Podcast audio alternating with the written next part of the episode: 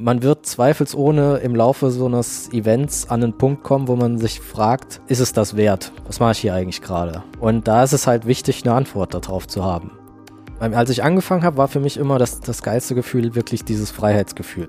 Es gibt ja immer eigentlich im Grunde zwei Gründe nur, warum du Sitzbeschwerden kriegst. Und das eine ist Friktion, Reibung und das andere der Druck. Radsport hat die Eigenart, dass wir unbeweglich werden der Zielmuskel, den ich trainieren will, der muss entspannt sein, weil nur ein entspannter Muskel kann wirklich Kraft aufbauen und kann stärker werden. Hallo zusammen zu einer neuen Enjoy Your Bike Podcast Folge. Heute wieder mit einem ja, coolen Gast, auf den ich mich sehr freue, Stefan Barth. Ja, Buchautor. Die Bücher liegen ja auch Ultracycling und Bikepacking. Super interessant. Habe ich auch schon angefangen zu lesen. Und ein Buch, was es noch nicht gibt, aber gibt, während wir, wenn wir die Sendung veröffentlichen. Du hast hier, glaube ich, den einen Prototypen mitgebracht. Genau, ne? ja. Äh, während wir die Sendung jetzt aufnehmen, dauert es, glaube ich, noch eine Woche, bis das Ganze dann offiziell erscheint. Triggerpunkte im Radsport. Ja, du bist Fitness, Medical Coach, selber Athlet, ähm, hast viel Erfahrung, hast in deinem Buch viele, viele Profis, unter anderem Christoph Strasser, ähm, Leo Wilcox, Marei Hertel, Ulrich Bartholomäus und so weiter interviewt. Also du hast viel, viel Background-Wissen, auf das ich mich schon freue. Aber bevor wir da tiefer reingehen, haben wir hier immer so eine kleine Tradition, die ich manchmal anwende, und zwar entweder oder Fragen, AB-Fragen. Und äh, ja, da bin ich gespannt. Ich habe mir, glaube ich, ganz coole Sachen rausgesucht, die zu deinem Themenumfeld passen. Dann. Und dann fange ich jetzt mal an. Äh, Genussfahren oder Trainingsplan? Trainingsplan. Die meiste Zeit. Also ich halte das sehr strikt auseinander eigentlich. Es gibt Phasen, wo ich nur nach Genuss fahre. Großteil des Jahres ist aber durchaus äh, auf Effizienz getrimmt. Okay, krass. Indoor-Cycling oder draußen fahren? Auch viel Indoor tatsächlich. Okay. Ähm, Wobei im Sommer wahrscheinlich dann eher doch draußen. Ne? Die Genussphasen draußen, aber die Trainingsphasen sehr im Sommer viel Indoor, drin. Okay. Ja. 100 Kilometer Runde oder 300 Kilometer Runde? 300. Ironman Hawaii oder Tour de France? Hawaii. Tour Divide oder Race Across America? Ähm, früher hätte ich gesagt Race Across America. Das war früher so mein Traum, als ich mit dem Ultracycling angefangen habe. Mittlerweile wäre es die Tour Divide. Okay. Blackroll oder den? Mm, Triggern. Darf ich nicht sagen. okay, also nochmal eine Stufe anders. Okay. Puls oder Watt? Mm, viel Puls tatsächlich. Aber auch viel Watt. Indoor, Outdoor. Okay. FTP oder VO2 Max? FTP. 24 Stunden Tracking oder Körpergefühl? Körpergefühl. Mikronährstoffe oder Makronährstoffe? Oh. Muss beides sein. Geht ja, nicht. Da habe ich mir schon gedacht, dass man das nicht A oder B sagen kann. Gel oder Riegel? Mm, eher Gel. Maltodextrin oder Einfachzucker? Malto. Süß oder salzig? Da eher salzig tatsächlich. Vor allem, wenn es lang wird. Okay. Kohlenhydrate oder Proteine? Ist wie bei den Makronährstoffen, Mikronährstoffen. Muss beides sein. Ja, ich bin mal gespannt, da gehen wir später auch noch drauf ein. Haferflocken oder Vollkornbrot? Ja. Beides nicht so der Fan eigentlich, aber Haferflocken, also Porridge und so weiter, komme ich nicht dran. Okay. Ähm, da habe ich noch eine Haferflockenfrage. Haferflocken oder Kartoffeln? Dann Na, gewinnen wahrscheinlich dann die Kartoffeln. Kartoffeln ja, ja. Pommes oder Burger? Ja, Pommes mit Burger, ne? Okay. Äh, Fettstoffwechsel oder Glykogenspeicher?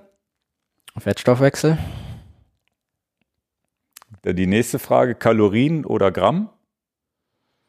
Ja, auch wieder eine Trickfrage. Also ist beides wichtig. Je länger es wird, desto mehr sind auch die Kalorien entscheidend. Kurz, kürzere Einheiten Gramm. Äh, wenig Gewicht oder viel Watt? Hm, viel Watt im Zweifel. Kaffee oder Tee? Kaffee, definitiv. Wasser oder Brause? Wasser. Und Snickers oder Twix? Twix. Aber oh. das habe ich in einem anderen Podcast nämlich schon mal gehört. Das Absolut, ja. ähm, nee, das waren die Fragen. Und äh, das gibt unseren Zuhörer, Zuhörerinnen jetzt auch schon die Chance zu wissen, was auf sie zukommt an Themen, weil da habe ich natürlich einiges ausgewählt, wo wir jetzt in die Tiefe reingehen wollen. Was mich natürlich interessiert, ähm, ja, ich habe dich kennengelernt einfach als Buchautor, ähm, weil das, weil das Buch ist mir über den Weg gelaufen. Ich glaube, wir hatten auch Kontakt dann irgendwie wegen des Buches und ähm, du bist aber natürlich in dem Geschäft schon länger unterwegs. Was ist so dein, dein Werdegang? Wie bist du zum Coach geworden und so weiter? Ja, also Radfahren ist halt so der Kern des Ganzen. Das ist ja auch das, worauf mein Coaching primär abstellt. Also auf das Coaching von Radsportlern, entweder eben als Vorbereitung auf die Langstrecke oder eben diese gesundheitlichen Beschwerden, sei es Bandscheibenvorfälle, was auch immer, was vielleicht eher dem Stabi-Training ähm, ja, wo die Leute sich unsicher sind, wie sie da vorgehen. Und das ist auch eigentlich mein Werdegang, dass ich erstmal sehr lange selbst ähm, immer professioneller den Sport betrieben habe und eben vom Triathlon über dann Ultracycling-Rennen, also erst so supportete Sachen, dann wieder mehr zum Bikepacking gekommen bin und parallel dazu eben immer mehr das Bedürfnis hatte, mich auch in dem Bereich weiterzubilden. Und mit meinem Sportstudium hat es damals nicht geklappt gehabt. Das habe ich jetzt quasi dann nachgeholt, ähm, habe eben nebenberuflich Fernstudium gemacht, die ähm, Weiterbildung zum Medical Fitness Coach, wo es eben viel darum geht, ähm, ja, wie trainiert man eigentlich auch nach einem Bandscheibenvorfall, was macht man gegen Knieschmerzen, ähm, viele mit solchen Themen mich auseinandergesetzt. Dann auch eine, eine Zusatzweiterbildung eben zum Akupresseur gemacht und das erstmal immer nebenberuflich betrieben und vor jetzt dann zwei, drei Jahren äh, ja, ist dann irgendwann der Switch gekommen, wo man sich entscheiden muss, jetzt musst du das eine oder das andere machen, beides wird zu viel. Und seitdem ist jetzt eben hauptberuflich das Coaching mit ja, so dieser Kombination, sage ich mal, aus Ausdauersport und aber gleichzeitig immer diesem Gesundheitsfokus. Und du hattest einen anderen Job, der wahrscheinlich auch nicht schlecht dotiert war. Also war das ein Risiko für dich, da rauszugehen? War das reine Passion?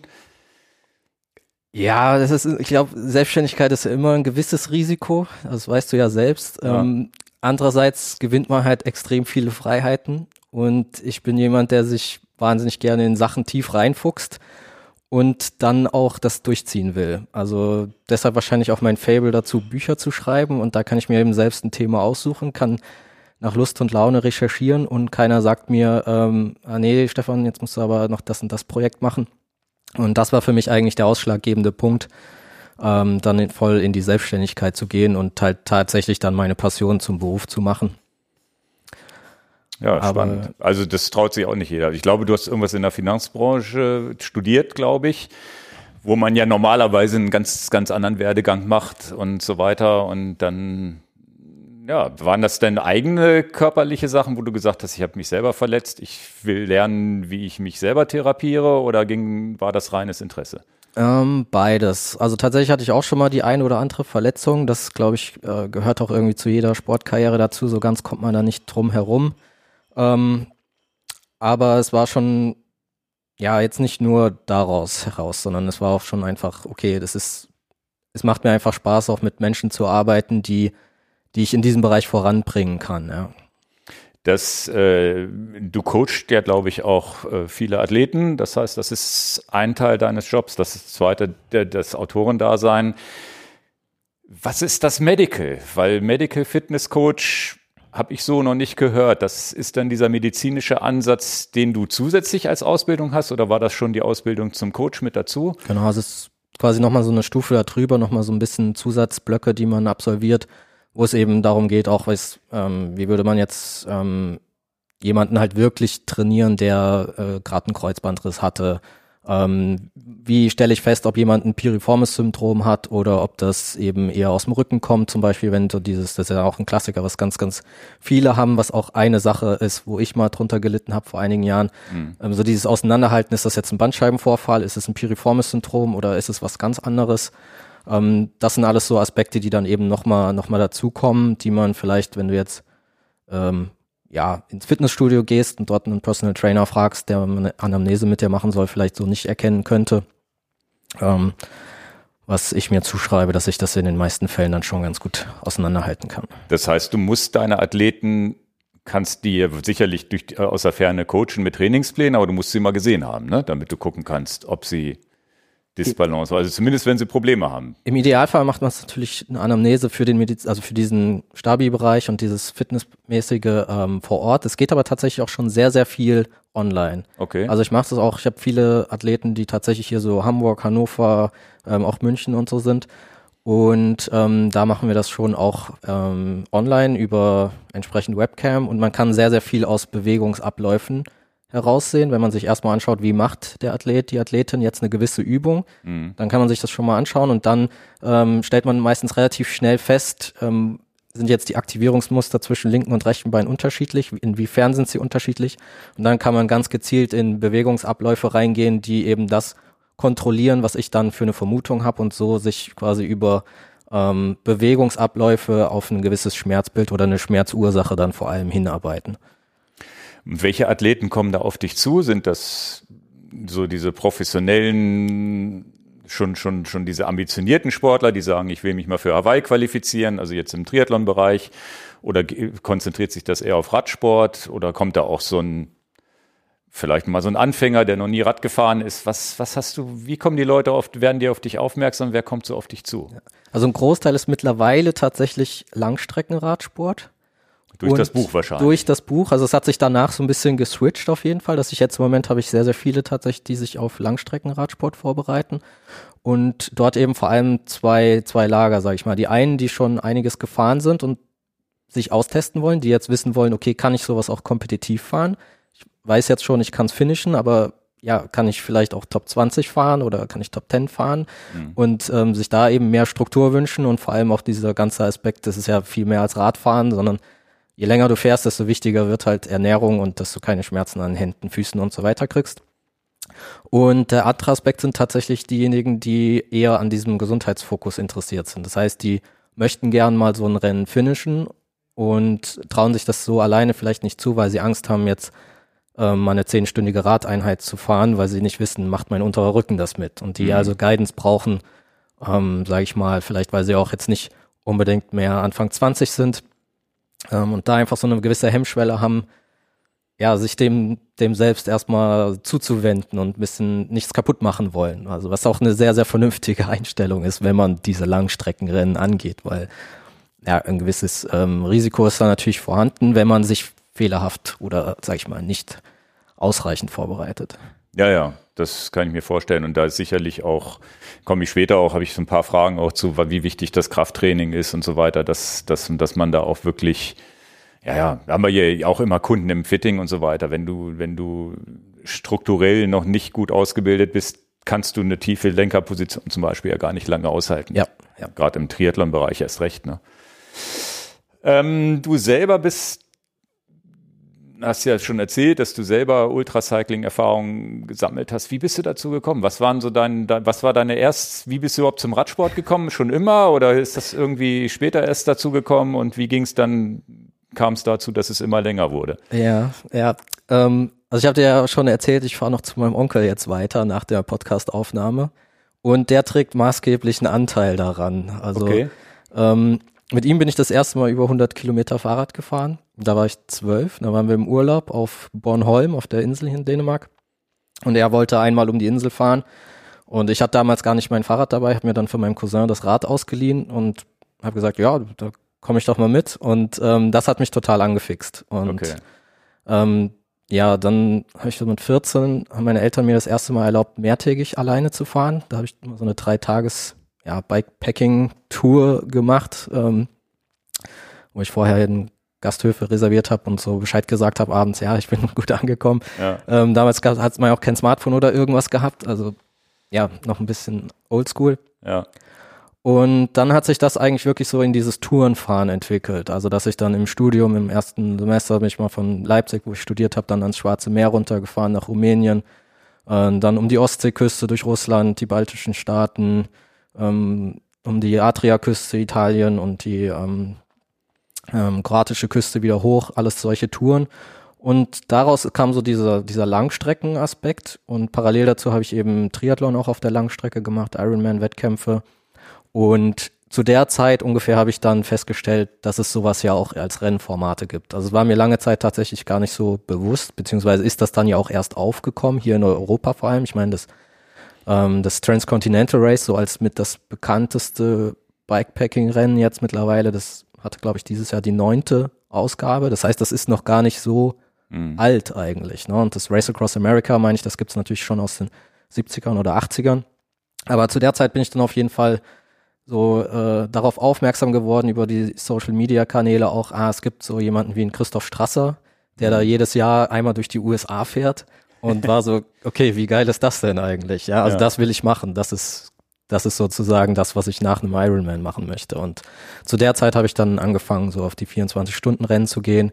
War dann in Österreich bei einigen Wettkämpfen, weil es eben auch, ja, ich durch einen Strasser da so ein bisschen reingekommen bin und irgendwie da mit der österreichischen Szene mich eher identifiziert habe. Mhm. Und die ja auch eine, eine schon eine sehr krasse Kultur in diesem Langstreckenbereich haben. Also die haben schon seit Jahren einen 24-Stunden-Weltcup und da geht einiges dafür, dass es ähm, ja, ein relativ kleines Land ist. Und so fing das, das dann an und so bin ich dann mehr in diesem Bikepacking-Bereich dann irgendwann wieder zurückgekommen, wo ich eben auch diese, diese Sachen, die ich früher als Tourenerfahrung gesammelt habe, jetzt dann auch ähm, bisschen kompetitiver immer mal angehe. Und früher bist du normal mit dem Trekkingrad gefahren oder auch schon Rennrad oder, oder ein Gravelbike gab es ja, glaube ich, noch gar nicht. Nee, ich glaube, das, das war eigentlich ein Mountainbike, was ich sehr, sehr lange hatte. Ja. Mit dem bin ich tatsächlich einige große Touren gefahren und dann im Studium habe ich mir mal ein Surly aufgebaut. Ähm, und da war nämlich genau das Thema. Es gab kein Gravelbike, auch Disc Brakes waren da noch nicht so ausgereift. Und ähm, ich habe dann zum Beispiel meine eine Tour rund um die Adriaküste mit einem Dropbar Mountainbike-Rahmen gemacht damals schon, aber mit V-Brakes, wo man dann das Problem hatte, dass du quasi diese Umlenkrollen brauchst, damit der Zug, den du an diesen normalen mhm. Dropper-Bremshebeln hinkriegst, mit einer normalen V-Brake ähm, funktioniert. Also viel gebastelt damals. Auch ein bisschen gebastelt, ja. Ja, ja witzig. Und das heißt, für dich war das immer die Trennung, ich habe meine Radtouren, fahre schön gemütlich, also wahrscheinlich auch nicht auf Tempo oder sonst wie. Da war es dann wahrscheinlich egal. Der Weg war das Ziel, schätze ich, bei den Reisen. Trotzdem, die Wettkampferfahrung war dann der Ironman, du gesagt hast, da gehe ich mal auf Zeit. Oder war das auch eher Genussrennen? Nee, als Ironman habe ich, klar, beim ersten Mal will man einfach nur irgendwie ins Ziel kommen. Ja. Und ähm, dann aber schon, das war so mit der Wiedereinstieg auch für mich in strukturiertes Training. Also ich habe in der Schulzeit schon olympische Distanz gemacht und mhm. war das gewohnt, da schon zu, strukturiert zu trainieren. Und genau, ja, es ist immer so dieses Spannungsfeld, ne? Genießen und schnell fahren und tatsächlich ist das bei mir auch wirklich ein Spannungsfeld. Also mhm. das musste ich auch lernen, dass irgendwie man vermiest sich manchmal ja selbst die schönen Touren. Das, ich habe so ein bisschen Hang dazu, dann meine langen Touren, ähm, die ich eigentlich genießen will, dann mir manchmal auch ein bisschen selbst mich zu sabotieren. Ja, ja gut, aber das äh, wir hatten auch schon Jonas Deichmann hier zu, da, zu Gast, der ja, ähm, wenn ich den gefragt habe, Race Across America oder sonst wie, der ist, der, der ist ja zum Beispiel aus diesem Wettkampfmodus komplett raus, mhm. macht trotzdem Weltrekorde. Gehst du jetzt auch eher in die Richtung, dass du sagst, meine, ich mache zügige Bikepacking-Touren, aber es geht nicht mehr um den Wettkampf? Oder ist es auch so, dass du dir noch Ziele setzt und sagst, okay, ich fahre mal die Tour, die weit auf Zeit, die du ja vorhin gesagt hast, dass das vielleicht nochmal auf, auf der Agenda vielleicht steht, wo du sagst, ich muss sowas auch noch auf Zeit fahren. Ja, also ich will beides. Also okay. jetzt passenderweise ist hier schon ein Bild eingeblendet vom European Divide Trail, wo ich gefahren bin. Ja. Das war für mich ganz klar ein Urlaub sozusagen und das wollte ich genießen. Da wollte ich mir keine Zeit setzen, aber ich fahre auch schon, also nächstes Jahr habe ich mich wieder für die Mittelgebirge Classic zum Beispiel angemeldet. Und ähm, sowas macht mir dann schon Spaß, sich auch zu messen. Ja, also okay. das, ja, da bin ich dann doch zu kompetitiv veranlagt. Und Gut. ich mag auch dieses Strukturierte, dieses, ich habe ein Ziel, ich weiß, wann das ist. Das ist im Mai und ich habe jetzt x Monate zur Verfügung. Was mache ich im Idealfall in diesen Monaten, um dort auf meiner Höchstform körperlich zu sein und auch ja. mental? Also ich mag das, dieses zielorientierte Arbeiten, was, wenn man nur auf Genuss fährt, einem dann doch vielleicht manchmal abhanden kommt. Ähm, ja, oder auch die Motivation vielleicht mal dann doch fehlt, beim, beim schlechten Wetter jetzt Fahrradfahren zu gehen. Ne? Das heißt, du schreibst dir deinen dann auch einen Trainingsplan, wahrscheinlich einen langen, den du dann von Woche zu Woche aber wahrscheinlich dann dir, dir, dir planst. Wie planst du dich dann selber da ein? Also du machst das sicherlich ja für Athleten den Trainingsplan, für einen selber. Ist das dann schwierig, dass man sich da nicht überfordert oder bist du da sehr diszipliniert durch dein Wissen? Es ist, glaube ich, tatsächlich schwierig für sich selbst. Also ich bin auch schon häufiger mal am Überlegen gewesen, ob es nicht auch mal an der Zeit wäre, das jetzt auch mal, auch wenn ich selbst coache, das jemand anderem zu übertragen, weil man natürlich so eine gewisse Betriebsblindheit dann doch auch entwickelt. Ne? Und ich, man kennt das selbst von sich, wenn man viel Sport macht, man macht, man tendiert dazu, die Einheiten, die einem Spaß machen, natürlich auch vermehrt zu machen. Mhm. Und das ist so dieses typische Triathletenphänomen auch, die in der Regel von einer der drei Sportarten kommen und sich dann denken, jetzt mache ich Triathlon, jetzt lerne ich noch zwei weitere Sportarten dazu. Und denen fällt das dann meistens auch schwer, ähm, so dieses zu differenzieren. Okay, ich muss eigentlich das, was mir am wenigsten Spaß macht, weil ich da am schlechtesten bin, das sollte ich vielleicht am häufigsten trainieren. Ne? Und ähm, ja, da besteht die Gefahr bei mir selbst, glaube ich, durchaus auch. Ähm, aber ich versuche immer mal ein bisschen zu wechseln. Und nächstes Jahr zum Beispiel laufe ich mal wieder einen Marathon, einfach auch um sich selbst mal wieder so ein bisschen aus dieser Komfortzone rauszuholen und mal einen neuen Trainingsreiz wieder zu setzen. Ja. Machst du denn jetzt momentan noch alle drei Sportarten, dass du auch noch schwimmen gehst oder bleibt irgendwas liegen? Ja, Schwimmen ist eigentlich sehr im Laufen wahrscheinlich im Winter immer mal, ne? Laufen mache ich im Winter extrem viel, jetzt gerade ja. ähm, fast hauptsächlich, würde ich sagen. Okay. Ähm, Schwimmen mache ich nur wenn ich Bock drauf habe. Mhm. Oder wenn ich in die Sauna gehe. ja, Schwimmen, ich, ich bin auch beim Schwimmen bin ich auch irgendwie raus jetzt mittlerweile, wo ich, ich glaube, ich bin dieses Jahr dreimal schwimmen gegangen. Es ist eben nicht aus der Haustür raus. Du ja. musst immer irgendwo hinfahren, musst immer gucken. Ich finde die im, im, in der Freibad-Saison geht's. Da habe ich aber, da war dann irgendwie Radfahren irgendwie wichtiger. Da hast du wie in der Freibad-Saison hast du wenigstens immer noch Bahnen, auch hier in Hannover so Schwimm, Schwimmbäder, wo Bahnen abgesteckt sind, wo du ganz schön kreiseln kannst, wenn da mehrere schnellere Schwimmer sind. Dann Im Winter ist es wirklich, finde ich, in Hannover schwierig, irgendwo ungestört oder, oder ambitioniert schwimmen zu gehen, weil du immer irgendwie doch dann die Kopf aus dem Wasser Menschen hast, gegen die ich, die, ich bin froh, dass die Sport machen. Ne? Ich will nichts dagegen sagen, aber das ist ja für einen Schnellschwimmer. Ja. Wir haben hier nicht die Tradition, in Wolfsburg gibt es ein Bad, da ist wirklich das komplette 50, also ein 50 Meter Becken, dieses Spaßbad ist das. Aber die haben ein 50 Meter Becken, wo, wo alles abgeleint ist. Ja. Und in Deutschland ist das keine Tradition abzuleihen. Das wäre so easy zu sagen, naja, wir leinen alles einmal durch. Das und dann wär's, wüsste jeder, was er zu tun hat, egal ob schnell, langsam. Und da kann ein noch so langsamer Brustschwimmer auf deiner Bahn sein. Es funktioniert trotzdem. Ja, also es ist auch ein Phänomen, das unbegreiflich ist. Ja. Und genauso dieses Phänomen, dass man es auch nicht schafft, wenn man, also ich, wenn ich in den Pool gehe, versuche ich eigentlich immer, da schwimmt schon jemand und dann sage ich, ich sage immer kurz Hallo und wollen ja, wir nicht im Kreis schwimmen und sagen ja meistens auch alle, ja, passt, machen wir. Aber dieses Verständnis, dass das einfach schlauer ist, im Kreis zu schwimmen und nicht, nicht jede Bahn entgegenzukommen, sondern vielleicht nur jede zehnte, wenn du ja. halt nur gewisse Geschwindigkeitsunterschiede hast. Aber das kriegt man in Deutschland nicht in die Köpfe. Und ähm, ja, wie du sagst, mit den Bahnen, ja, das ist echt schade, weil es verleidet einem das. Im Winter da die Motivation, hier ins Stadion ins Bad zu gehen, ist einfach klein. Entweder du hast die Randzeiten, ja. wo du eine Chance hast, dann, dann, dann ist ganz oft auch irgendwie gedrittelt die Bahn irgendwie dann bei uns im Stadion Bad noch und die, die Bahn, die lang ist, dann sind so zwei Bahnen, die lang sind, da tummeln sich dann alle anderen irgendwie ist, also es ist, ist nicht auf Sport ausgelegt, nee, habe ich das es Gefühl. nimmt einen den Spaß. Ja, also ja. deshalb auch selten und in Frankfurt ist das genauso wie hier. 14, 14 Uhr, da kann man schwimmen gehen und morgens und abends brauchst du gar nicht erst ja, ja. dahin gehen. Ja, im Freibad, da, da geht's halbwegs bei uns dann, ne? aber auch nur vor, vormittags. Aber auch, da gibt's Bäder, wo es gut funktioniert. Da sind zumindest zwei Bahnen abgeleint, das ist ja auch schon gut. Ein Watt mit einer Bahn abgeleint finde ich schon zu wenig, aber zwei ist dann schon, da kommt man dann schon klar und der, die, die mit Kopf draußen und sich unterhalten wollen, die sind dann im anderen Bereich. Ja.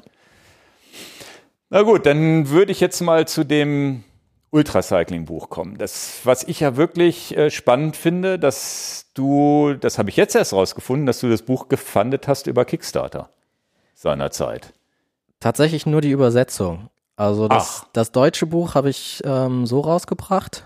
Nee, dann habe ich es falsch verstanden. ähm, okay, ist ja witzig. Genau, und Anfang des Jahres, März, glaube ich, muss das gewesen sein, hatte ich eine Kickstarter-Kampagne, ähm, um die Übersetzung zu finanzieren ins Englische. Mhm. Und das hat ja zum Glück auch funktioniert. Und jetzt seit November kann man es eben auch international auf Englisch lesen. Ich habe gesehen, weil du hast, glaube ich, 14.000 Euro eingesammelt. Mhm. Hätte ich jetzt so nie gedacht, dass das funktioniert. Also wie ist das passiert? Musstest du da Marketing machen? Weil viele äh, Kickstarter funktioniert ja auch, ist glaube ich auch kein Selbstläufer. Nee, ein Selbstläufer war das ganz und gar nicht. Also ähm, ich muss ja sagen, dass das deutsche Buch hat sich extrem gut am Markt platziert. So, Ja. also es war ähm, ein extrem langer Prozess. Also ich habe fast vier Jahre an dem Buch geschrieben Hm. und ähm, als ich es dann veröffentlichen wollte oder so die Zeit davor, dann pitcht man bei dem einen oder anderen Verlag und dann ähm, war das auch immer so, ja, das Thema ist ja mega cool, das Buch ist mega cool und dass es so gut aufbereitet ist und gut geschrieben und dann war aber immer, ja, aber Ultracycling, hast ja schon eine sehr krasse Nische und ah, das ist aber ja schon auch sehr wissenschaftlich. Ähm, da ist ja gar nicht so dieser Abenteuerfokus. ne? Also es gibt ja viele so Bücher, die sich mit Bikepacking beschäftigen. Ähm, von der Jenny Tuff, die ich da auch interviewt habe, die hat ja zwei Bücher, glaube ich, schon ähm, rausgebracht, wo es aber immer um diesen Abenteuercharakter geht. Oder vom Jonas Deichmann die Bücher ja auch. Die sind halt Mindset-Bücher oder eine Geschichte, die quasi er ja erlebt hat, die er erzählt. Und ähm, das ist natürlich ein breiter Markt. Mein Buch ist quasi ja nicht nur so dieses, die einen Bücher, sage ich mal, inspirieren dich dazu, sowas vielleicht mal zu machen. Mein Buch soll dich nicht inspirieren, sondern das soll dir helfen, dass du es dann auch umsetzt. Ja, Dass ja. es nicht bei der Inspiration und diesem Traum bleibt, sondern dass du halt auch dann mal loslegst und dann auch weißt, wie lege ich denn los.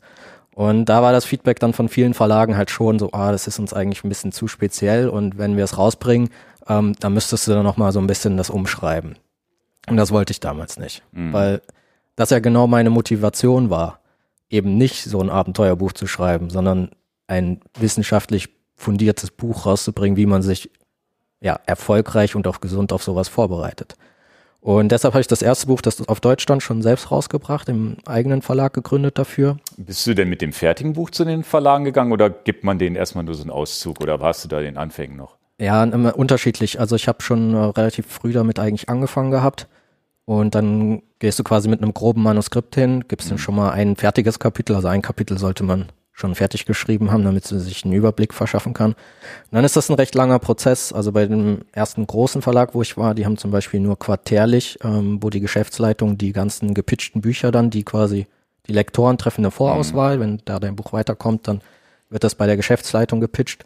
Und wenn du diesen Pitch dann bestehst, dann wird es irgendwie ein halbes Jahr später veröffentlicht. Also es hat eine sehr lange Vorlaufzeit. Und ähm, Und dann bist du, hast du entschieden, selbst zu vermarkten. genau, weil ich es eben nicht verbiegen wollte. Also ich wollte, dass das Buch halt so in diesem wissenschaftlichen Kontext bleibt. Mhm. Und das war dann genau die richtige Entscheidung, weil das halt in der Szene extrem gut angekommen ist. So diese Kombination aus, du liest wirklich, wie, wie bereite ich mich auf diese Events vor und du hast gleichzeitig durch die Interviewpartner, die ich hatte, die Bestätigung, dass das eben nicht nur reine Theorie ist, sondern dass es halt auch einfach Tipps und Tricks sind, die in der Praxis schon erfolgreich angewendet werden. Ja, das fand ich auch sehr angenehm beim, beim, beim Lesen, dass es zwar dieser wissenschaftliche Ansatz ist, wo man wirklich, ähm, da muss man sich auch wirklich konzentriert lesen, gleichzeitig dann die Erfahrungsberichte mit dabei und auch immer noch die Chance zu sagen, okay, das Kapitel muss ich, interessiert mich wissenschaftlich nicht oder weiß ich schon viel drüber und dann gibt's immer auch so ein Recap in jeder, in, in jedem Kapitel, wo man sagt, okay, da steht ja auch nochmal das alles einfach zusammengefasst in einem, in einer Buchseite ungefähr, je nach, je nach Kapitel. Und es lässt sich sehr gut querlesen. Also man muss bei, finde ich, bei Büchern wie deinen oder auch Ernährungsratgeber, was ich alles schon so an Fachbüchern gelesen habe, und das funktioniert zum Beispiel auf dem Kindle gar nicht gut, was mit dem echten Buch gut Ja. funktioniert, zu sagen, naja, ich blätter jetzt mal, ich nehme mal diesen Absatz raus, lese mal einen Absatz quer, gucke, ah, ist das ein Thema, was mich interessiert, und dann springe ich mal wieder, gehe vielleicht zum nächsten Thema. Und das ist schon, schon ganz gut gelöst. Und du bist ja, also wenn man jetzt Buchautor Stefan Barth googelt, ist schwierig, dann kommt so, ein, so, ein, so einer, der irgendwelche, für irgendwelche Filme, Filme, Drehbücher schreibt, Ja. glaube ich. Ja. Es gibt da noch einen anderen Buchautor mit, ich glaube, genauso geschrieben wie du. Ja, oder? ja, mein Name ist zu allerwelts mäßig. Ähm, aber das, was ich spannend finde, wie bis, also hat dir das, kommt das aus deinem Studium, was ja letztendlich nichts mit dem Thema zu tun hat, dass du dieses strukturierte Arbeiten, weil so ein Buch zu strukturieren und zu schreiben, also man studiert ja nicht Autor zu werden. Ja. Wie, wie, wie, wie, ist das, wenn man sich da hinsetzt und anfängt, ein Buch zu schreiben? Erstmal überfordernd. Okay. Nee, also man fängt immer klein an. Also bei dem, ich hatte am Anfang nicht die Idee, dass ich ein Buch schreibe und veröffentliche, sondern das war eher, als ich halt mit dem Studium begonnen habe für Medical Fitness Coach, für mich selbst immer schon rauszuschreiben, was ich für mein eigenes Training vielleicht verbessern kann. Hm. Dann ist da so ein bisschen Sammelsurium draus geworden und ein relativ umfangreiches im Laufe der Zeit. Und ähm, dann habe ich mal mit Matti Köster gesprochen als allererstes, der ähm, zum Beispiel das Silk Road Mountain Race, die Paarwertung schon mal gewonnen hat und so, der, also ein richtig krasser Ultracyclist auch ist. Ähm, mit dem fahre ich immer an Ostern, machen wir immer so eine Tour zusammen. Und da habe ich mit ihm gesprochen gehabt, ja, was, was er denn eigentlich da so für, für Gedanken hat und was vielleicht auch Themen sind, die, die ihn interessieren würden. Und dann haben wir, glaube ich, ungelogen irgendwie so acht, neun Stunden bei ihm im Wohnzimmer gesessen und haben gesprochen über potenzielle Themen, die einen eigentlich interessieren, wo man findet, dass, dass man eigentlich gar nicht die Möglichkeit hat, was sich groß zu informieren. Und ähm, daraus ist dann eigentlich erst so, ja, dieses, diese Idee gekommen, wirklich ein umfassendes Buch zu machen, was nicht nur ein, zwei Aspekte jetzt herausgreift, wie eben Stabi-Training zum Beispiel, sondern ähm, da ist dann die Idee geboren, nee, es soll eigentlich ein Standardwerk werden, wo du sagst, wenn ich noch keine Bücher habe, dann nehme ich jetzt ein Buch und dann lerne ich, wie ich mein Training nach Watt steuere, aber ich lerne auch, wie ich mich auf der Langstrecke ernähre und ich lerne auch, wie ich ein Stabi-Training aufbaue. Und ähm, gleichzeitig habe ich da aber auch gemerkt, okay, das kannst du alleine gar nicht leisten, weil du vielleicht manche Themen sind für mich nicht wichtig, Hm. die aber für die Allgemeinheit vielleicht wichtig sind. Und dann war dieser Interviewgedanke geboren. So, dann hatte ich einen Matti quasi schon interviewt, dann habe ich mit dem Jochen, den ich auch schon kannte damals, halt weitergemacht, bin zu dem runtergefahren, haben wir da auch ein paar Stunden gequatscht, kamen wieder neue Themen hoch. Und dann bin ich so durchgegangen, ja, wen, wen kennst du schon von den Rennen, so eine Mareile Hertel ähm, und ein Eddie Fuchs, okay, dann mache ich mit denen weiter. Und so hat sich das dann eigentlich entwickelt, bis ich am Ende dann Christoph Strasser und Lyle Wilcox interviewt hatte. Ja, das ist, muss man aber auch erstmal ähm, vielleicht auch ein Benefit in der Szene, dass die, die anderen, dass diese Top-Athleten auch offen für sowas sind, ne? weil das ist ja schon erstaunlich, dass du das Hu des Hu des, Hu des Ultracycling-Radsports überhaupt vor die, vor die Interviewnase gekriegt hast, also wie wie auch immer man das sagt. Also das ist ja schon, schon erstaunlich. Und du hast es ja jetzt, glaube ich, das große Glück, dass es auch nichts an Literatur gibt, was so umfassend ist. Ne? Also du bist ja scheinbar da wirklich auch Pionier. Ja, also es gibt im englischsprachigen Bereich ein Buch, was jetzt aber schon relativ alt ist, ähm, was aber nicht ganz so, ja, was sehr doch Mindset-lastig dann schon wieder ist. Also es gibt, Mhm. glaube ich, zum, also im deutschsprachigen Raum sicherlich nichts, was so umfassend jetzt auf die Langstrecke vorbereitet. Und im englischsprachigen, glaube ich, nichts Aktuelles. Ja, interessant, dass du da über Kickstarter das, die englische Übersetzung finanziert gekriegt hast. Was nimmt denn Kickstarter überhaupt an Geld? Ähm, die nehmen auf jeden Fall auch nochmal ordentlich was. Also äh, Darf man darüber sprechen? Nehmen die einen Prozentsatz, eine Provision? Ja, ja, das kannst du auf Kickstarter alles, alles einsehen. Okay. Das, das ist öffentlich. Also das ist für Ja, alle. Projekte, die man dort fundet, gleich. Also man hat halt, ich kann es dir jetzt die genaue Zahl nicht sagen. Also es setzt sich zusammen aus einer, einem Prozentsatz, den du quasi an den Zahlungsdienstleister abführen musst, Mhm. einem Prozentsatz, den du an die, an Kickstarter sozusagen abführst für die Nutzung der Plattform. Dann gibt's noch nochmal pro Kunde einen Pauschalbetrag. Und am Ende muss man halt auch berücksichtigen, dass das bei Kickstarter, weil du ja eine Gegenleistung ähm, abbringst, also es ist keine Spende, die du erhältst, sondern es ist ja ein Tauschgeschäft. Das heißt, Mhm. nach deutschem Recht ist das auch umsatzsteuerpflichtig. Musst auch Umsatzsteuer darauf Ach. abführen. Okay. Ähm, das heißt, am Ende bleibt vielleicht die Hälfte. Hm. Krass. Und Umsatzsteuer, das interessiert die nicht, dass du 7% beim Buch hast, sondern das sind dann die 19, oder? Nein, nein, das sind dann schon, da, da ist ja das deutsche Finanzamt für zuständig. Das kann also sind dann doch die 7 wenigstens, ja, okay. Ja. ja, interessant. Beziehungsweise kommt es auf deine Gegenleistung drauf an. Also ich hatte da auch zum Beispiel einen kleinen Coachingplan mal verkauft mit. Ähm, wer dann natürlich das Coaching sich genommen hat, da musst du halt 19% abführen. Ja. Mhm. Ja, das ist ja cool. Also wie gesagt, das Buch, ähm, wenn wir haben jetzt ja auch viele Zuhörer, Zuhörerinnen, die ähm, gar kein Ultracycling machen, sondern vielleicht ihre ersten 100 Kilometer fahren wollen oder überhaupt mit Radsport angefangen haben oder eben einfach so ein Orbit mal fahren und so weiter. Das äh, jetzt nennt sich das Ultracycling, aber ich habe so das Gefühl, dass gerade für, für Anfänger, die vielleicht noch gar kein Ultracycling machen wollen, das Buch auch keine schlechte Idee ist, oder? Ähm, ich würde dir absolut zustimmen. ja, musste ja natürlich auch, aber ich glaube, ich würde es auch begründen. Okay. nee, also es ist, also Ultracycling ist ja eher, ist ja immer so ein Begriff, wurde ich jetzt auch ein paar Mal schon gefragt, ja, was ist denn eigentlich Ultracycling? Ja, keine Ahnung. Ne? Also gibt jetzt ja keine Definition, so wie im Ultramarathon, das ist halt irgendwie, gibt es diese Definition, es beginnt ab, glaube ich, 50 mhm. Kilometern. Wobei man ja auch sagen muss, okay, das ist ja eine extreme Bandbreite dann.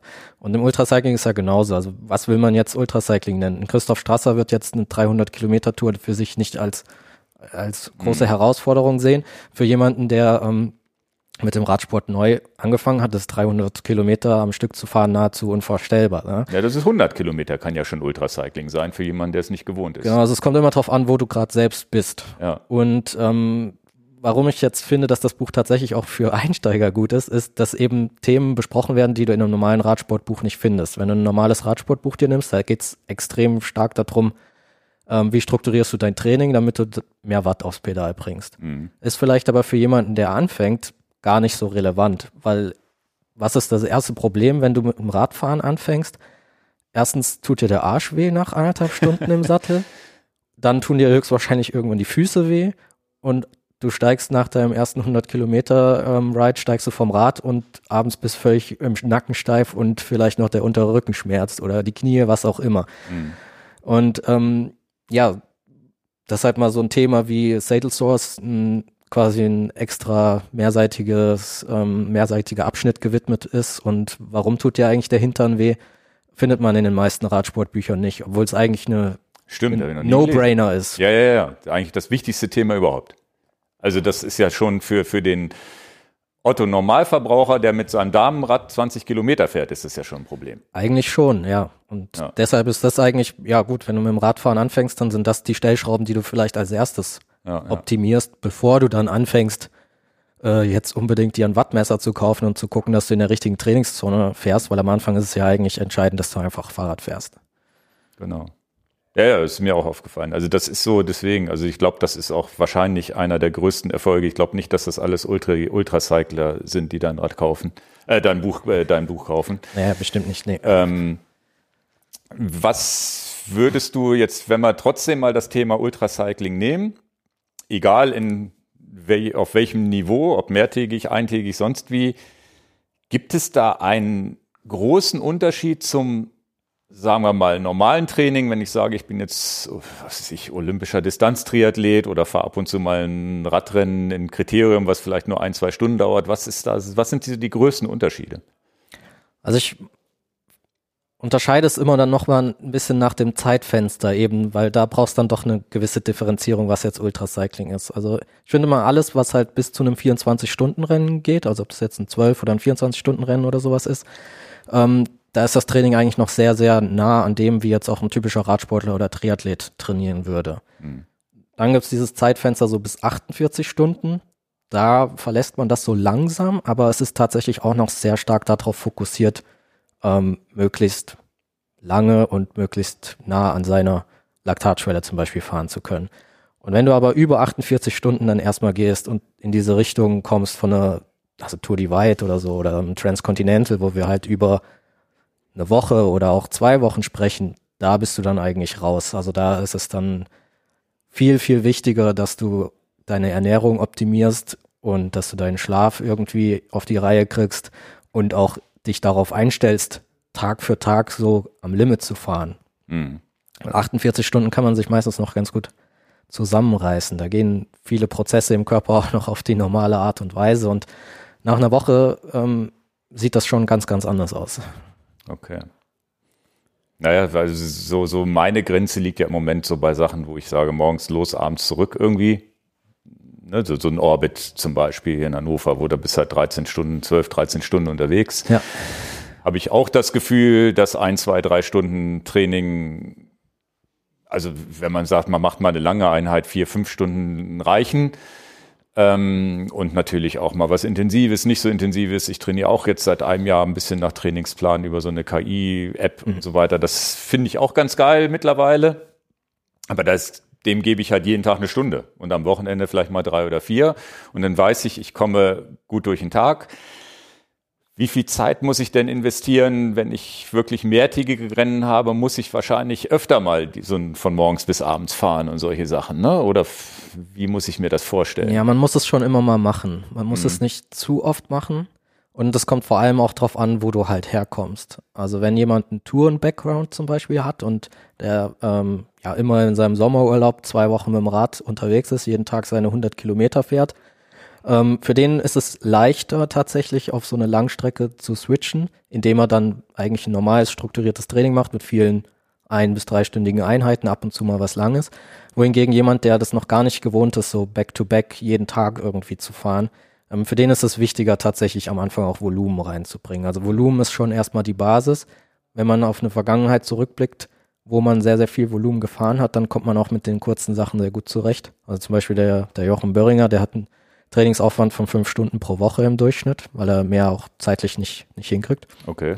Und ähm, damit gewinnt er die Bikepacking-Rennen. Ja.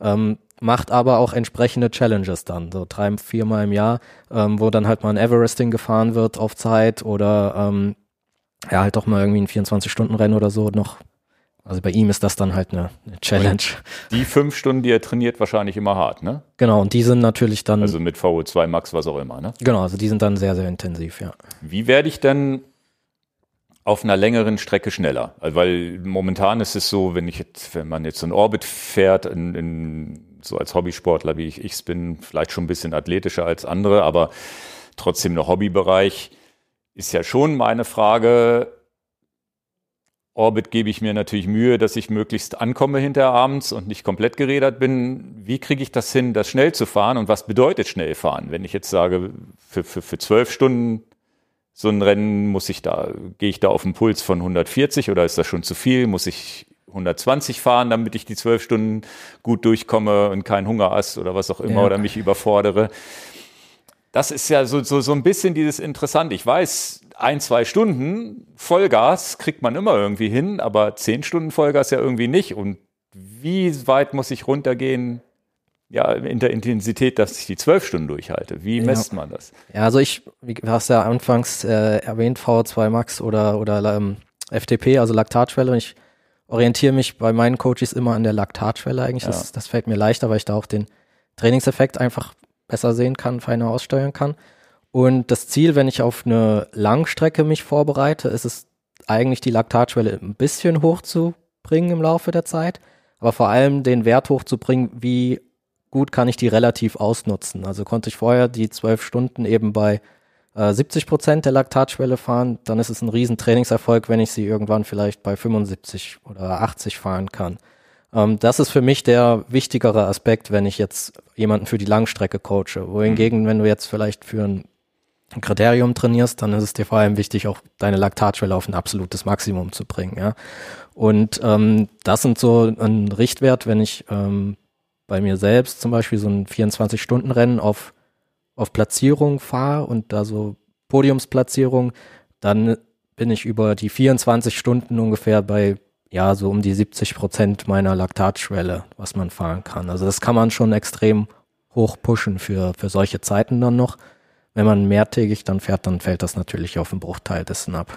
Wie finde ich denn raus, ob meine, ob mein, ob das 70 Prozent sind oder nur 65, die ich fahren sollte? Hat man das im Gefühl irgendwann oder gibt es da ähm. Messwerte oder analysierst du das dann bei deinen Athleten irgendwie, wo du sagst, ich gucke mir Charts an und dann kann ich das ungefähr einschätzen? Genau, also ich, ich steuere halt immer über einen eine Art FTP-Test, da gibt's ja verschiedenste Protokolle, aber das mache ich sozusagen mit meinen Coaches in regelmäßigen Abständen, um, um die Schwelle zu ermitteln. Und ich schaue mir halt gewisse Trainingseinheiten an, ähm, das nennt sich Physical Work Capacity Test. Den kann man auch fahren, kann man so einen Stufentest machen. Ähm, man kann das aber auch äh, mit Trainingssoftware ganz gut halt rauslesen aus den einzelnen Einheiten und man schaut im Endeffekt vor allem darauf, ähm, man hat ja, eben, wenn du einen FTP-Test fährst, jetzt egal nach welchem Protokoll, in deinem Testing-Intervall eine gewisse Durchschnittsherzfrequenz, mhm. die ja dann sozusagen auch deinem, deine FTP-Herzfrequenz entspricht. Und man kann das ganz gut approximieren, wenn du in den Trainingseinheiten schaust, wann du diese Herzfrequenz erreichst. Also wenn du die vielleicht am äh, Anfang der Saison erreichst du die schon bei einer relativ lockeren Trainingseinheit, schießt dein Puls dann schon mal auf 170 irgendwie hoch mhm. und kannst du schauen, bei welchem Wattwert war das der Fall und kannst das im Zeitverlauf dann vergleichen, wie sieht's dann am Ende der Saison aus, wie viel Watt trete ich denn da bei einem Puls von 170 und das ist ein ganz guter Indikator dafür, wie, wie gut du deine, deine Schwelle relativ ausnutzen kannst. Okay. Ähm, wie wichtig waren denn am Ende, du hast das ja schon nebenbei erwähnt, wie wichtig waren denn die Athleten, mit denen du gesprochen hast, für, für, für dich, für das Buch und ähm, hast du da selber noch ganz viel auch gelernt? Ja, auf jeden Fall. Also es war auch super wichtig, dass ich, dass ich diese Interviews geführt habe. Ähm, und man ist auch bei jedem Interview sind halt Dinge hochgekommen, wo ich dachte, ja krass, ja, also ein, eins der besten, oder eins der besten, die waren natürlich alle gut, aber eins für mich der, der spannendsten war mit der Mareile Hertel, ähm, die Triathletin ist, die gar nicht so sehr Ultracycling fährt, aber auch schon gemacht hat, aber vor allem ähm, den Weltrekord auf der Triple Ironman, Triple Ultra okay. Triathlon, ich weiß nicht genau, wie man es sagt, aber drei Ironman-Distanzen hintereinander. Ja. Ähm, und zwar nicht an verschiedenen Tagen, sondern wirklich die dreifache Distanz schwimmen, dann die dreifache Distanz Rad, die dreifache Distanz Laufen, alles nonstop. Okay, krass. Da hält sie den, den Weltrekord. Und ähm, sie hat einen wahnsinnig großen Anteil zum Beispiel an dem Kapitel Schmerzen. Also ich habe ein Kapitel, das nur auf Schmerzen ähm, sich bezieht und äh, sie hat mich dazu inspiriert, in dieses, in dieses Thema überhaupt, was sind Schmerzen und wie nehmen wir Schwer Schmerzen wahr, einzusteigen, weil sie da für sich schon im Laufe ihrer Vorbereitung extrem gut sich vorgebildet hat. Also sie hat extra, ich kann mir das, also ich weiß nicht, ich glaube so drei, die dreifache Ironman-Distanz stelle ich mir auf jeden Fall irgendwie härter vor als die Rennen, die ich bis jetzt gefahren habe, weil ich mir immer denke, gut, Radfahren, da, da sitze ich wenigstens, es ist eigentlich noch relativ gemütlich, aber halt, also das Laufen, das nach dem Radfahren. Also so, so ein 120 Kilometer Lauf an sich oder 126 Kilometer Lauf an sich ist ja schon mal krass. Ja. Ohne genau. dass man vorher 500 Kilo oder was auch immer, was kommt denn da raus, über 500 Kilometer Rad gefahren ist. Ja, ja. Und deshalb habe ich mir gedacht, nee, das, ähm, die Mareile, das glaube ich, die kennt sich mit Schmerzen aus. Ja. Und ähm, sie hat halt wirklich so dieses, dieses Konzept schon, ähm, von ihr habe ich dann auch tatsächlich ein bisschen die Nomenklatur übernommen. Sie hat da immer von Kopfschmerzen gesprochen. Also Schmerzen, die nicht unbedingt da sind, sondern die dein Körper dir als Signal sendet, um quasi zu signalisieren, was machst du hier eigentlich gerade? Mhm. Ähm, sollten wir vielleicht nicht lieber diese Mission abbrechen an dieser Stelle, ja? Ähm, ohne dass es vielleicht eine Ursache dafür gibt. So, dieses Konzept hat sie mir damals in dem Interview so ein bisschen näher gebracht. Und das fand ich mega spannend und habe dann eben geschaut, also so bin ich tatsächlich oft vorgegangen, entweder in die eine Richtung oder in die andere Richtung. Ähm, was findet sich denn in der Literatur zu, zu diesem Phänomen, zum, also zur Pain Perception. So. Und da gibt's tatsächlich einen, einen ja, relativ großen Batzen an, an Papern, interessanterweise, zu diesem, zu diesem Konstrukt der Kopfschmerzen. Also das Schmerz und Schmerzwahrnehmung sind zwei völlig unterschiedliche Dinge. Also ähm, nur weil dein Körper dir jetzt Schmerzsignale sendet, heißt das nicht, dass du darauf hören solltest und ähm, wirklich Gefahr in Vollzug ist, sondern es ist ganz wichtig, da differenzieren zu können. Und das hat halt evolutionäre Gründe tatsächlich, dass wir zum Beispiel extrem sensibel in Bezug auf Schmerzwahrnehmung werden, wenn wir ein Kaloriendefizit haben. Mhm. Weil natürlich, wenn du jetzt auf einem Ironman 10.000 Kilokalorien an dem Tag verbrauchst, das hätte ein Mensch früher in der Steinzeit niemals geschafft, an einem Tag 10.000 Kilokalorien überhaupt diese, diese Menge an Nahrung aufzutreiben. Mhm. Und ähm, das ist natürlich immer noch in uns drin irgendwie, dass, dass ab einem gewissen Punkt dieses Schmerzsignal angeht, so, was machst du hier gerade? Wir verbrauchen viel zu viel Energie, das schaffen wir nie wieder, das reinzukriegen. Ja? Okay. Und ähnlich ist es mit Schlaf, da ist es auch so ein bisschen, ne? also wenn du müde bist, wirst du einfach anfälliger dafür. Und Motivation, also vor allem die gefühlte Zielerreichung spielt eine ganz große Rolle. Wenn du selbst das Gefühl hast, du wirst dein Ziel, was du dir selbst gesetzt hast, egal was das ist, du wirst es erreichen, dann bist du ganz, ganz unanfällig für Schmerzen. Mhm. Ja, also auch wenn dir der Hintern beim Radfahren wehtut, aber du hast ein gutes Gefühl, weil du weißt, ich, ich werde ins Ziel kommen, dann spürst du das gar nicht so doll. Aber fängst du an zu zweifeln und denkst, oh, es, es, vielleicht muss ich aufgeben heute, vielleicht klappt es einfach nicht. Auf einmal tut dir der Hintern richtig doll weh. Mhm. Und das ist auch so ein ähm, Mechanismus vom Körper, einfach zu sagen, okay, dieses Vorhaben ist, die Erfolgschance ist zu gering, also brechen wir lieber ab. Also, Spannend. So habe ich das noch gar nicht gesehen. Das ja tatsächlich, ja, sind ja in Anführungsstrichen ja fast Phantomschmerzen. Genau, ja, deshalb dieses, dieses Wort Kopfschmerzen, Kopfschmerzen. so, ja. ne? Also es findet nur in deinem Kopf statt. Das ist, ist eigentlich kein realer Schmerz. Und das ist natürlich auf einer kurzen Radfahrt nicht so wahnsinnig spannend. Da kann man da ein bisschen mit spielen. Aber wenn du zwei Wochen unterwegs bist und da ist es wahnsinnig wichtig, dass du diese unterscheiden kannst. Was ist jetzt ein gefährlicher Schmerz, der auch Vorbote einer Verletzung ist, der jetzt rechtfertigt, dass ich das hier abbreche?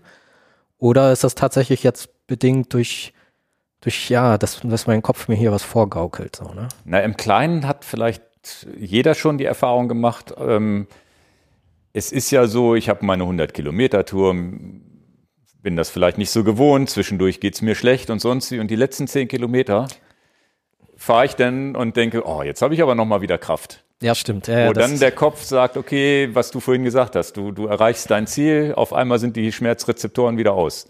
ja, stimmt. Das, Und die große Gefahr, die natürlich ist, wie unterscheide ich, ob ein Schmerz nicht doch gefährlich ist oder eben nicht. Ne, oder doch vielleicht irgendwas strukturell, vielleicht habe ich doch irgendwie Achillessehnen und die reißt bald oder was auch immer, oder tut die einfach nur so weh, weil, weil der Kopf es mir sagt. ja. Gibt es da Strategien, das zu unterscheiden oder ist das dann am Ende nur Erfahrung? Ich glaube, Erfahrung ist auf jeden Fall sehr wichtig. Und ähm, was aber auch wichtig ist, erstmal ist, dass du dir dessen bewusst bist. Das ist ja, sage ich mal, der erste Schritt überhaupt, dass du dieses Thema angehen kannst, dass du da schon mal von gehört hast, dass es Mhm. sowas wie diese Phantom- oder Kopfschmerzen gibt. Ja. Und ähm, dann versuche ich bei mir selbst zum Beispiel immer und auch bei meinen Coaches so ein, ein Schema zu etablieren, dass du halt, man, man neigt ja, je übermüdeter du bist, desto tiefer du schon im Kaloriendefizit drin bist, desto schwieriger fällt es dir, klare Gedanken zu fassen. Desto wichtiger ist es, dass du irgendwie Hilfsmittel an der Hand hast, die dich erstmal wieder in rationale Denkprozesse bringen. Und ähm, das ist dann einfach was, wo du Routinen aufbauen musst, dass wenn jetzt ein Schmerz kommt, dass du erstmal wirklich nicht gleich panisch wirst und nicht in dieses Katastrophieren reinkommst, sondern erstmal überlegst, halt, stopp, jetzt muss ich erstmal diesen Gedankenprozess anstoßen. Könnte das jetzt ein gefährlicher Schmerz sein oder ist das vielleicht erstmal ein bisschen eingebildet? Und dann muss man halt rational denken. Also mir ist es zum Beispiel, ich habe mir am rechten Bein mal das Kreuzband gerissen, am rechten Knie. Ähm, das ist natürlich, wenn ich Knieschmerzen habe, dann werde ich sie rechts spüren. So, und dann muss ich mich halt überlegen, aber okay, ich habe das eigentlich schon komplett ausrehabilitiert. Eigentlich gibt es keinen Grund mehr dafür, dass mir das wehtut. Die Wahrscheinlichkeit, dass mein Körper mir aber diese Stelle als Signal sozusagen schickt, ist enorm hoch. Also meistens trifft einen das da, wo man schon mal tatsächlich eine Verletzung hatte. Also wenn du dir schon mal Achillessehne gerissen hast, dann wird dir beim Radfahren auch oft irgendwann die Achillessehne, wird dein Körper dir dort dieses Schmerzsignal senden. Und dann musst du aber überlegen, gab es jetzt auf dieser Fahrt auch einen Auslöser, der das wirklich hätte auslösen können? Also habe ich letzte Woche in meinem Bikefitting den Sattel umgestellt oder äh, waren es jetzt einfach mehr Höhenmeter, weil ich sonst hier in Hannover fahre und jetzt war ich in den Alpen unterwegs oder ähm, habe ich habe ich gestern noch einen Low Cadence Drill gefahren vielleicht und habe tatsächlich vielleicht meine meine Sehne ein bisschen überlastet. Und so muss ich mich halt rantasten, ne? dass ich versuche rational drüber nachzudenken, was könnte jetzt wirklich diesen Schmerz auslösen und wenn ich das alles verneine, okay, dann muss ich ihn ignorieren und was du auch halt immer machen kannst, ist diese potenziellen Ursachen, die dafür sorgen, dass du so schmerzsensibel wirst, erstmal wieder zu, zu minimieren. Das heißt, wenn du, wenn dir irgendwas wehtut auf der Langstrecke, ist das, also das erste, was man dann immer macht, eigentlich Essen. Mhm. Und in den meisten Fällen hilft das. Kaloriendefizit weg, Schmerzrezeptoren wieder normal, in Genau, Anführungsstrichen. ja. Okay. Und solche Sachen, dass ähm, bei Ultraläufen, da gab es auch jemanden, der, der durch, äh, ich glaube, die Tour, die weit gelaufen ist, ich glaube von unten nach oben, wenn ich mich richtig erinnere, habe ich mal so eine Doku gesehen, der hatte dann richtig Fußschmerzen und so immer weiter, immer weiter gelaufen. Was hältst du von dieser Nummer? Ähm, man läuft eine Verletzung raus. Gar nichts. nee, also ähm, ja, also ich, ich habe nicht ohne Grund immer, dass ich das auch am Anfang äh, mit ein hab fließen lassen mit dem Gesundheitsfokus. Also ich bin ein Fan davon, ähm, das nicht zu sehr auf dieses Mindset zu reduzieren. Ja, also ich meine, wenn du einen eisernen Willen hast, kannst du extrem viel schaffen. Aber du kannst es dann einmal schaffen. Also du kannst irgendwie gefühlt jedes Rennen irgendwie finishen, wenn du einfach wahnsinnig starke Willenskraft hast. Und dann arbeitest du dich durch solche Schmerzen durch.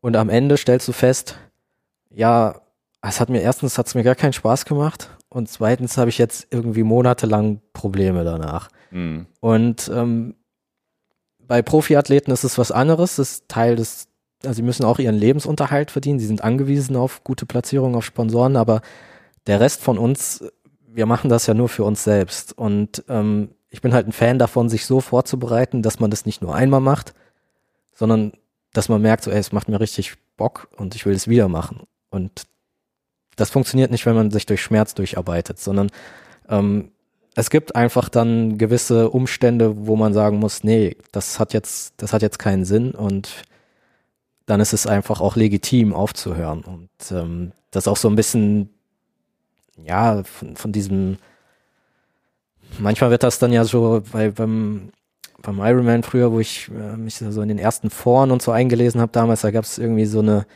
äh, Gruppe, ich weiß nicht mehr genau, wie sie hießen, aber es war so Finish or Die oder so nach dem Motto. Mhm. Und das finde ich halt schon irgendwie ein bisschen zu toxisch, weil es gibt einfach Gründe, nicht zu finishen. Und es ist manchmal die bessere Entscheidung, mal ein DNF in Kauf zu nehmen und äh, einfach zu sagen, nächstes Mal bin ich aber besser vorbereitet und mach das mit mehr Freude und einer besseren Leistung. Ja, für mich persönlich ist es so, dass ich ich ziehe bei mir die Grenze so nach dem Motto meistens, gut, Sehne muss man ein bisschen aufpassen, gerade Achillessehne, die wird ja dann aber auch dick, wenn sie entzündet ist normalerweise. Das spürt man, wenn man dann, zumindest wenn man ein gutes Körpergefühl hat. Ich glaube, da ist, sobald es, sobald du irgendwo eine Schwellung am Knie hast oder sonst wie, da wäre bei mir die Grenze erreicht. Wenn das weh tut und alles noch schlank und dünn ist, weiß ich, okay, die Sehne, irgendwas ist gerade überlastet, der Muskel und das ist ja auch klar, wenn man blöde lange Sachen macht, ne? Aber ich glaube, in dem Augenblick, das, das Allerwichtigste ist, glaube ich, sobald da irgendwo der Körper Schutzfunktion einschaltet, das ist, glaube ich, so eine Schwellung, dann muss man vorsichtig sein. Also wenn ne? du Verletzungssymptome wirklich dann erkennen kannst, schon äußerlich, ne, dann Ja. muss man auch vernünftig sein, halt zu sagen, ähm, jetzt mache ich zumindest mal eine Pause. Ne? Also manchmal sieht man es dann ja, dass es auch wieder wieder weggeht. Also ähm, ich habe mir ja jetzt auf den, den letzten Touren auch tatsächlich mich mal verletzt, weil ich beim Mountainbiken äh, mich mal abgelegt hatte, beim, auch wieder beim EDT. Das eine Mal war nämlich genau auch so ein, auf einen Stein gefallen mit dem Knöchel und der war schon ordentlich dick.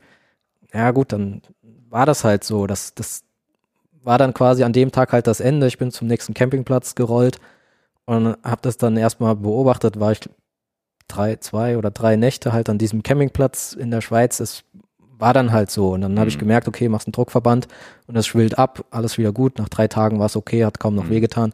Ja, dann kann ich weiterfahren. war es in Anführungsstrichen wahrscheinlich nur eine Prellung, ne? Genau, war, genau. Und ähm, aber du kannst halt nicht sofort wissen. Aber Hm. ja, dann so vernünftig muss man halt dann einfach Ja. sein, auch wenn es schwerfällt. Ne? Ja, ja, okay. Gut, ja, ein wichtiger Part deines Buches und deines Wissens und deines Coachings ist sicherlich auch äh, Energieaufnahme, Ernährung. Und ähm, ja, da ist jetzt auch wieder das, wie unterscheidet sich das? Wir hatten hier einen schönen Podcast mit Roger Mielenk, wo wir über Wettkampfernährung gesprochen haben und dann gibt's diese 60 bis 100 Gramm Kohlenhydrate. Als Profi schafft man vielleicht 100 Gramm Kohlenhydrate pro Stunde aufzunehmen, wenn man hohe, hohe Intensitäten fährt. Wir Amateure liegen wahrscheinlich so bei 60, 80. Du bist ja auch schon eher professionell und hast da vielleicht sogar einen Wert für dich mal rausgefunden. Ähm, in Form von Gels oder was auch immer man das zu sich nimmt, wobei ein Gel ja 60 Gramm schwer sein kann, aber nur 38 Gramm Kohlenhydrate enthalten kann. Also da gibt es ja diese Ernährungsstrategien. Also hat man einen schönen Podcast. Deswegen jetzt hier eigentlich meine Frage, was ist der Unterschied zwischen dem, was man so mitkriegt, was auch vielleicht so ein Tour de France-Athlet so an Energie aufnimmt, gegenüber so einem Ultracycling-Rennen ähm, oder Mehrtagesrennen, wo man auch oft hört, ja, man holt in der Tanke das, das Snickers oder eben Twix in deinem Fall, weil es ja sowieso nichts anderes gibt. Was, wie, wie bereitet man sich da vor und was sind da für Tipps? Und auch gleichzeitig Tipps für denjenigen, für den 100 Kilometer ja, Ultra ist. Ja, ja. Ja, also da kommt es auch wirklich halt sehr auf das, das Rennformat drauf an. Also, du hast schon gesagt, bei den Bikepacking-Rennen, die ja auch oft einfach in abgelegenen Gegenden stattfinden, hat man oftmals gar nicht die Auswahl. Mhm. Da ähm, da muss man einfach das nehmen, was da ist. Ne? Also, Aber trotzdem hast du da trotzdem im Kopf, dass du weißt, ja, ich brauche jetzt dreieinhalb Snickers, um die und die Kalorien haben, oder isst man einfach alles, was geht? Mm, also, ja, es kommt drauf an. Also der erste Schritt ist meistens erstmal überhaupt mit dem Essen anzufangen. Das ist ja auch gerade was Anfänger ähm, oftmals vernachlässigen, wenn du eine drei Stunden Tour machst. Die kriegt man in der Regel ganz gut hin, wenn man nur ein äh, Müsli-Riegel isst. Und mhm. viele, die mit dem Radfahren anfangen, ähm, essen während des Radfahrens nichts. Und der erste Schritt, was ich als allererstes eigentlich immer versuche, ist grundsätzlich immer erstmal die Menge, die man stündlich zu sich nimmt, erstmal ein bisschen nach oben zu fahren. Gar nicht so sehr drauf, gucke ich gar nicht so extrem drauf, äh, sind das jetzt Kohlenhydrate, Fette, Proteine, sondern erstmal auch da wieder Routinen entwickeln. Also ich finde immer, äh, wenn man sich jetzt seinen sein äh, Radcomputer vor sich hat, ich finde es immer wichtig, dass da auch, wenn man nach Route fährt, dass da die Zeit angezeigt wird. Mhm weil ich zum Beispiel für mich selbst die Routine entwickelt habe, ähm, wenn die Stunde voll ist, dann muss ich essen. Egal, ob ich ein Hungergefühl habe oder nicht, aber das hilft mir einfach schon mal, dass ich stündlich überhaupt Energie zu mir nehme. Bei langen Touren oder ab einer bestimmten Tourenlänge? Eigentlich Immer. Also okay. Also wenn ich jetzt nur eine Stunde oder 90 Minuten trainiere, dann habe ja, ich, en, hab ich entweder was in meiner Flasche oder nicht. Aber sag ich mal, alles, was man so draußen fährt, an, an, ab drei Stunden ungefähr, achte ich drauf, dass ich halt wirklich von Anfang an einfach esse und nicht erst irgendwie nach zwei Stunden oder so damit anfange, sondern okay. ähm, das reinbringe tatsächlich auch oftmals schon so nach 20 Minuten so ein bisschen ein paar Gummibärchen oder so oder halt aus der, wenn ich was äh, Kohlenhydratmäßiges in der Flasche habe, da ein bisschen draus trinken ähm, weil man ja auch seinen, seinen Blutzuckerspiegel konstant halten möchte. Also das mhm. ist so einer der wichtigsten Aspekte, dass man eben diese Spitzen aus der, aus der Blutzuckerkurve so ein bisschen eliminiert. Das hilft einem enorm, zum einen höhere Leistung abrufen zu können und es erleichtert dir auch das Essen, weil du eben ähm, also es gibt, manche sind halt sehr anfällig, auch blutzuckermäßig, manche sind da nicht so anfällig, die können sich auch in Schokokrossau rein pfeifen und äh, merken nichts, bei anderen, die fallen dann halt in dieses Zuckerloch, ja. ja. Ähm, aber das ist halt, durch dieses regelmäßige Essen sorgst du einfach schon mal dafür, dass da immer einfach diese Spitzen nicht ganz so, ganz so ausschlagen können. Und ähm, das heißt, das ist der erste Schritt.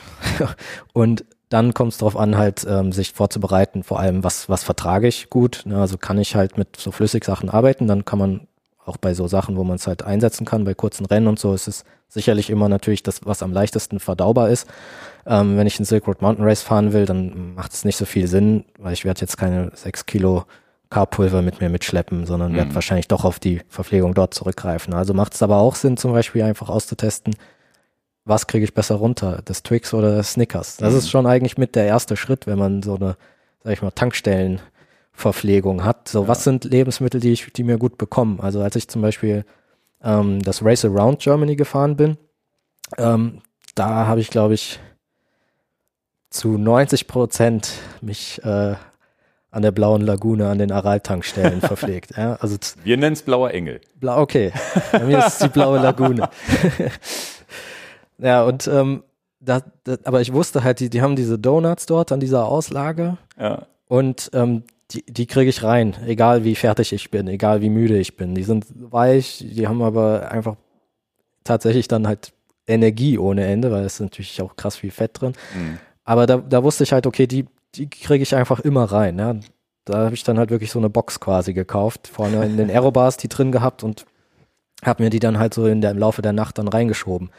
Und das sind aber Dinge, die muss, muss man erstmal rausfinden. So, was, was funktioniert für dich besser? Kannst du überhaupt auch so ein krass belegtes Brötchen essen oder manche, meine, manche können auch Pizza und sowas beim Fahren dann essen, ja. Ähm, da muss man einfach tatsächlich viel ähm, Trial and Error mhm. betreiben und vor allem auch so ein bisschen das, man vergisst es oft. Man muss es auch mal nachhalten und man muss es auch nach so einer Tour mal auswerten dann. Was habe ich jetzt eigentlich zu mir genommen und wie, wie sieht da zum Beispiel die Verteilung der Makronährstoffe aus? Ne? Weil je länger halt die Touren werden, desto wichtiger wird es halt, dass man da auch ausgeglichen sich dann, auch wenn man sich nur mit so Crap in Anführungszeichen ernährt, dass man es halt schafft, trotzdem zum Beispiel auf seine Proteine zu kommen. Weil je länger man fährt, desto wichtiger ist es halt. Also da nimmt man aus der Auslage morgens das Eibrötchen. Vegan wird es, glaube ich, schwierig, weil Bohnen und oder nimmt man dann so eine Bo Dose Kidneybohnen, glaube ich, ist auch nicht so gut verträglich. Die kommt ja. dann hinten als Luft wieder raus.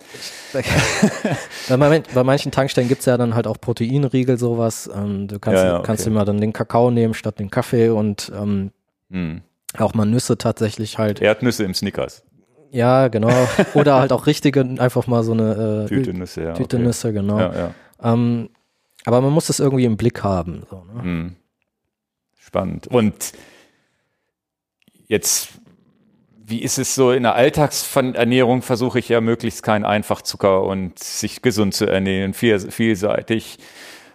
Und in dem, beim Fahrradfahren ist es genau umgekehrt. Also zumindest schon mal bei so einem Orbit den ganzen Tag über geht's ja auch schon los. Ne? Und du hast sogar gesagt, du fängst ja schon früh mit Einfachzucker an, indem du Gummibärchen isst nach 20 Minuten, wo ich sage, naja, ich versuche so lange wie möglich ohne Einfachzucker, damit ich hinten von der Cola profitiere. Ja. Was übrigens auch in unserem Podcast damals so war, wo er gesagt hat, naja, schieb das nach hinten raus, weil wenn du mit Cola am Anfang anfängst, darfst du nicht wieder aufhören. Genau, du musst. Diese, wenn du einfach, wenn einfach Zucker losgeht, dann hast du ja immer diese Wellenbewegung, dann brauchst du noch alle 20, genau, 30 Minuten. Genau. Also das ist bei mir auch fester Bestandteil der Strategien, dass der Einfachzucker, der ist halt stündlich, ist eine Basis einfach. Also ab, immer ab Start schon. Ja.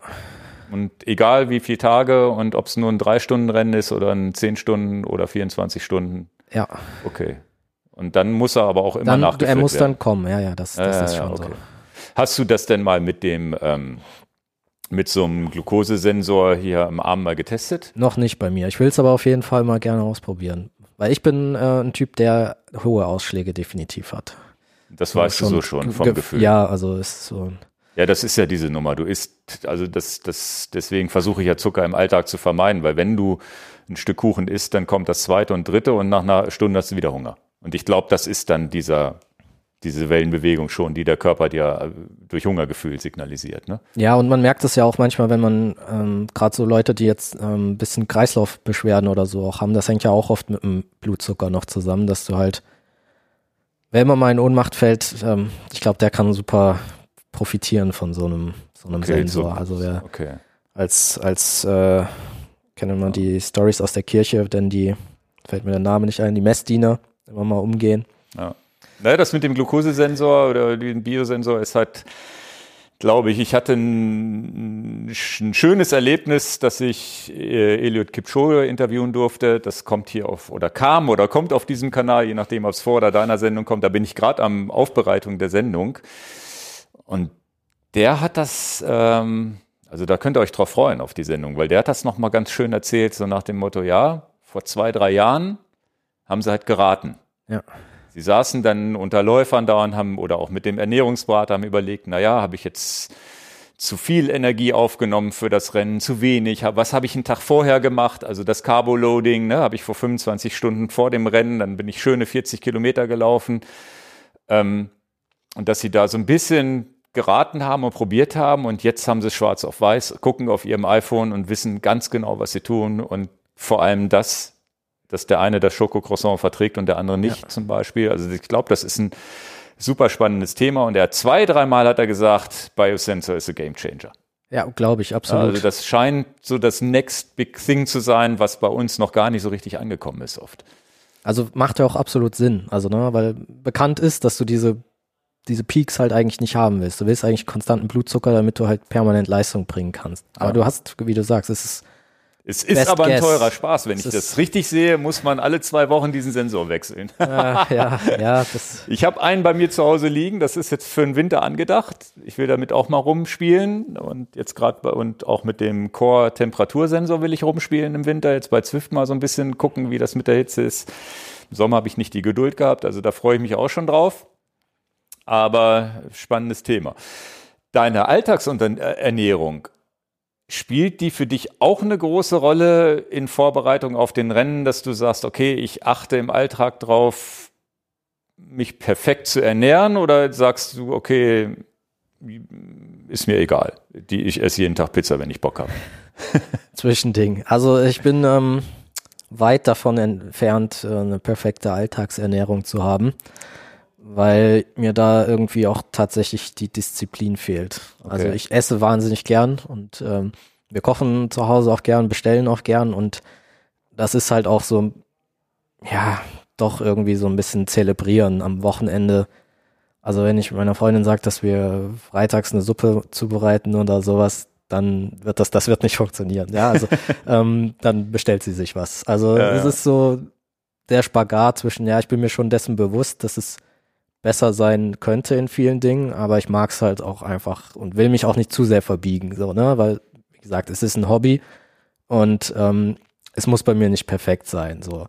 Und ich versuche aber halt drauf zu achten, um vor allem, weil das ist ja auch wichtig, um die Trainingseinheiten, die Ernährung mit quasi mitzudenken. Ja, dass mhm. ich eben, wenn ich weiß, ich äh, fahre nach, nach dem Arbeitstag um 18 Uhr eine, eine harte Intervalleinheit auf der Rolle, ähm, dann, dann darf ich nicht einfach nur Mittag essen und dann nicht wieder bis zum Abendessen quasi übers Essen nachdenken, sondern dann muss ich nämlich genau dafür sorgen, dass mein Blutzucker vorbereitet ist, dass ich diese Einheit auch das Maximum rausholen kann. Das heißt, dass ich irgendwie zwei Stunden vorher schon nochmal meinen Snack irgendwie zu mir nehme und ähm, eine Stunde vorher auch nochmal eine Kleinigkeit und vor allem halt auch danach tatsächlich sofort rehydriere, wenn ich auf der Rolle trainiert habe. Also das ist halt auch super wichtig, dass man mhm. ähm, das schnell macht und auch den entsprechenden kohlenhydrathaltigen Snack nach dem Training, dann das Abendessen und dann zum Beispiel, was ich im Laufe der Zeit für mich so ein bisschen integriert habe, als so einen proteinhaltigen Snack auch nochmal vorm, vorm Schlafengehen sozusagen, dass man das so ein bisschen, wenn man schon nicht seine ganze Ernährung jetzt umstellt, dass man aber am Timing so ein bisschen, da kann man halt ein bisschen mhm. arbeiten, ohne dass einem das so groß wehtut und so, ja, auch wieder Routinen. Das läuft eigentlich ja immer auf Routinen hinaus. Ich, wenn ich eine Routine habe, dann mache ich es auch, sonst, sonst mache ich es nicht. Aber dass ich halt so an diesen kleinen, kleinen Dingen dann schon ähm, was ja, snackst du denn da? Ist das dann so ein abends ein Proteinregel der Faulheit entsprechend oder machst du dir da schon was äh, Whole Food mäßiges selber? Ja, also ich mache mir viel so Fruchtquarks halt irgendwie, die mm. ich mir selbst mache oder halt so körnigen Frischkäse mit äh, Quark mixen und dann zum Beispiel Gurke oder Karotten reinreiben, also so Gemüsequark. Richtige Ernährungsvariante statt ein Pulver. Ja, genau. Okay, aber kommt das Pulver auch zum Einsatz, wenn die Zeit fehlt oder? Ja, ja. Das ist dann schon, schon. auch wichtig. Ne? Und auch so halt eine, nach, wenn ich jetzt eine richtig intensive Einheit hatte, dann halt nehme ich auch da meinen Recovery Shake danach, wo ich halt gleich die Carbs in der richtigen ja. Menge ja, das zuführe. Hab auch, das habe ich auch das Gefühl, dass das richtig was bringt. So in der ersten halben, das habe ich auch schon gehört, dass es so sein soll. Ich glaube, du schreibst es wahrscheinlich auch in deinem Buch, wenn ich mich richtig erinnere. Aber wir haben auch so ein Post-Workout-Mix hier vom Moon Valley, den, wo ich weiß, da sind Kohlenhydrate sind, da sind aber auch ein bisschen Erbsenprotein in dem Fall, wo es jetzt vegan ja. ist, mit Hafermilch gemischt, wo ich sage, okay, das, das ist wahrscheinlich dann auch in flüssiger Form nicht doof direkt nach dem Sport, während ich ja sonst von flüssiger Form nicht viel halte, sondern sage ja. dann lieber irgendwas, wie du sagst, ein Quark mit mit Körnern oder was auch immer, wo du auch mal drauf kauen kannst oder so, ne? Oder genau, also es gibt halt immer so diese Zeitfenster. Also genau, man hat so dieses ähm, ja 90 bis 120 Minuten Zeitfenster, wo du halt eine die Resynthese des Glykogens im Körper einfach besser funktioniert. Mhm. Und wenn du jetzt zum Beispiel halt Back-to-Back -back trainierst, weil du Trainingsplan hast, der eben aus fünf Einheiten die Woche besteht, die aber jeweils nur eine Stunde sind, dann ist es relativ wichtig, dass du halt diese, hast du ja oftmals weniger als 24 Stunden Zeit bis zur nächsten Einheit, mhm. ähm, dass du die halt auch gut nutzt. Da ist es dann wichtig, zum Beispiel so einen Shake halt direkt nach dem Workout schon zu nehmen. Wenn du aber einen Trainingsplan hast, der eher auf Volumen geht und wo du auch mal dann zwei Tage gar nicht irgendwie trainierst, dann brauchst du es in der Regel nicht, selbst nach einer intensiven Einheit, weil dein Körper ja genug Zeit hat. Also okay. Ernährung ist auch viel eine Timing-Sache und ähm, ja. spielt halt darauf ab, wie viel Zeit hat mein Körper zur Erholung und muss ich diese Zeit jetzt vielleicht beschleunigen oder habe ich jetzt gar nicht so den riesen Mehrwert, wenn ich das beschleunige?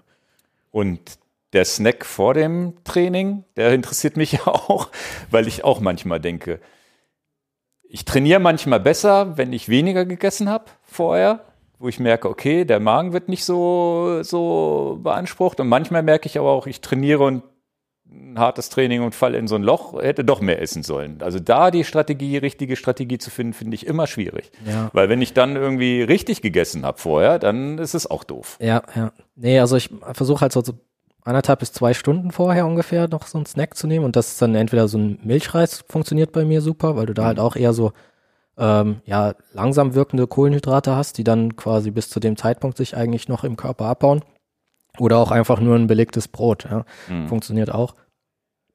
Und dann so, sage ich mal, die letzte Stunde vor, vor einer intensiven Einheit tatsächlich ähm, mag ich so ein bisschen gesüßten Tee, Eistee oder sowas schon mal, dass du so ein bisschen was trinkst. Das ist dann aber wieder sehr eine Typsache, ne? auch wie, ja. wie dein Blutzucker reagiert. Also ich brauche, ich kann nicht komplett nüchtern dann starten. Dann, ähm, ja, da ist da, die letzte halbe Stunde, da mache ich dann tatsächlich manchmal einfach nur so ein Gel, wo ich auch ein Gefühl habe.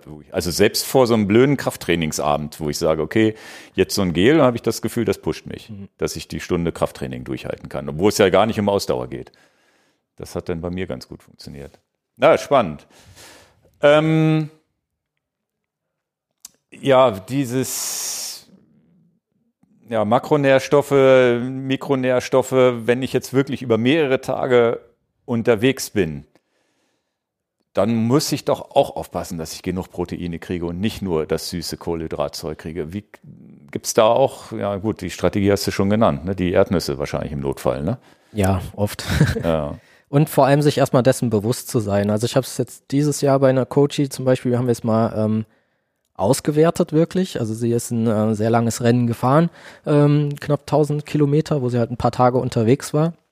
Und äh, wir haben wirklich dann mal quasi alles, sie hat mir immer geschrieben, was, was sie sich an der Tanke gekauft hat oder wann mhm. sie beim Bäcker war. Und ich mir mal die Mühe gemacht habe, das dann auch alles mal in einem Template ähm, auszuwerten. Und ähm, sind da halt, also ich setze das dann immer über ins Verhältnis auch. Ne? Also wie, quasi einmal ist halt wichtig, wie viel Energie hast du zu dir genommen und ähm, deckt das, man sollte schon so bei so einem Mehrtagesrennen so um die 60 Prozent sollte man schon mal anpeilen, seines, seines Energiebedarfs auch tatsächlich zu decken. Mhm. Und dann ist genau relevant halt dieses Verhältnis von Proteinen auch zu, zu Kohlenhydraten, ob das in einem angemessenen Verhältnis noch zueinander steht. Und da hatten wir bei ihr zum Beispiel dann ein Verhältnis von 1 zu 8, 1 zu 9 ungefähr, so in dem Bereich. Also ein Protein zu neun Kohlenhydraten. Genau, genau. Okay. Und ähm, was man eigentlich so sportwissenschaftlich empfiehlt, bei kürzeren Distanzen ist 1 zu 4 ungefähr. Und äh, was man realistisch umsetzen kann bei einem Bikepacking-Rennen ist tatsächlich so aus meiner Erfahrung 1 zu 5. Mhm. Das äh, klappt ganz gut. Und das haben wir bei ihr als Kern-Takeaway eigentlich mitgenommen für die nächsten Rennen und haben versucht, eigentlich diese Ratio nach unten zu bringen. Und das, allein das hat schon wahre Wunder gewirkt, dass sie einfach ähm, nach ihren Schlafpausen, also hat schon pro Tag ungefähr dann drei bis viereinhalb Stunden sowas geschlafen, ähm, dass sie in dem nächsten Rennen, was auch wieder eine vergleichbare Länge hatte, einfach sich viel, viel fitter gefühlt hat und aus diesen kurzen Regenerationsphasen einfach viel, viel mehr rausgeholt hat. Weil das Protein ist doch, wenn ich es richtig verstehe, nicht der Energielieferant während des Rennens, sondern eher das Wichtige, was die Strukturen der Muskulatur wieder schneller regenerieren lässt. Ne? Genau, genau. Oder und, also einfach repariert. Genau. Und auch da ist es halt wieder ein, eine Timing-Sache tatsächlich. Also auch da ist es immer meine, was ich allen immer mitgebe, ähm, halt bei, wenn du eine Strategie fährst bei so einem Mehrtagesrennen, wo man Pausen macht, du brauchst nochmal diese Proteine, bevor du die, deine Pause machst, weil dein Körper ist auch, ähm, der geht den Weg des geringsten Widerstands. Und du hast ja diese, äh, bei den Makronährstoffen quasi die ähm, Kohlenhydrate, die am einfachsten für deinen Körper erstmal mhm. in Energie umzuwandeln sind. Dann kommen die Proteine und dann als letztes die Fette. Wenn du jetzt also die ganze Zeit auf dem Rad sitzt und du fährst, kannst du auch Proteine zu dir nehmen. Dein Körper wandelt dir relativ schnell, weil es wenig Aufwand für ihn ist, in ähm, Energie um. Im Umkehrschluss können die dann aber auch nicht mehr groß für deinen Muskelerhalt sorgen. Das heißt, auch da ist es eine Timing-Sache. Also es ist besser dann den proteinhaltigen Snack eben vor der Ruhephase zu nehmen. Wenn vor und nicht, nicht erst, wenn ich angehalten bin, sondern möglichst schon, ich mache in einer halben Stunde eine Pause. Nee, nee, also quasi, wenn du vorhast, dann abends äh, in deinem Biwak zu verschwinden Ja, oder ja. im Hotel, Hätte ich jetzt auch gedacht. dass du dann erstmal isst, erstmal die Kohlenhydrate, das Energiedefizit klein hältst und dann aber, bevor du dann wirklich die Augen zumachst, dann nochmal den Proteinsnack, Mhm. damit du, Damit der dann arbeiten kann und Genau. reparieren kann und so Genau. weiter. Ja, spannend. Ich habe auch, das habe ich, habe ich aufgepasst. Vorm Schlafengehen auch nochmal Proteine. Also das ist tatsächlich bei dir dann schon so im Kopf verankert, dass du sagst, diesen, diesen Proteinsnack vorm Schlafengehen, der ist mir wichtig. genau, also so verhindere ich halt, oder so torpediere ich dann nicht meine eigene Regeneration, ne? Mhm. obwohl vielleicht das insgesamt, was ich zuführe, schon passt, aber das Timing macht da halt bei der Ernährung auch immer was aus.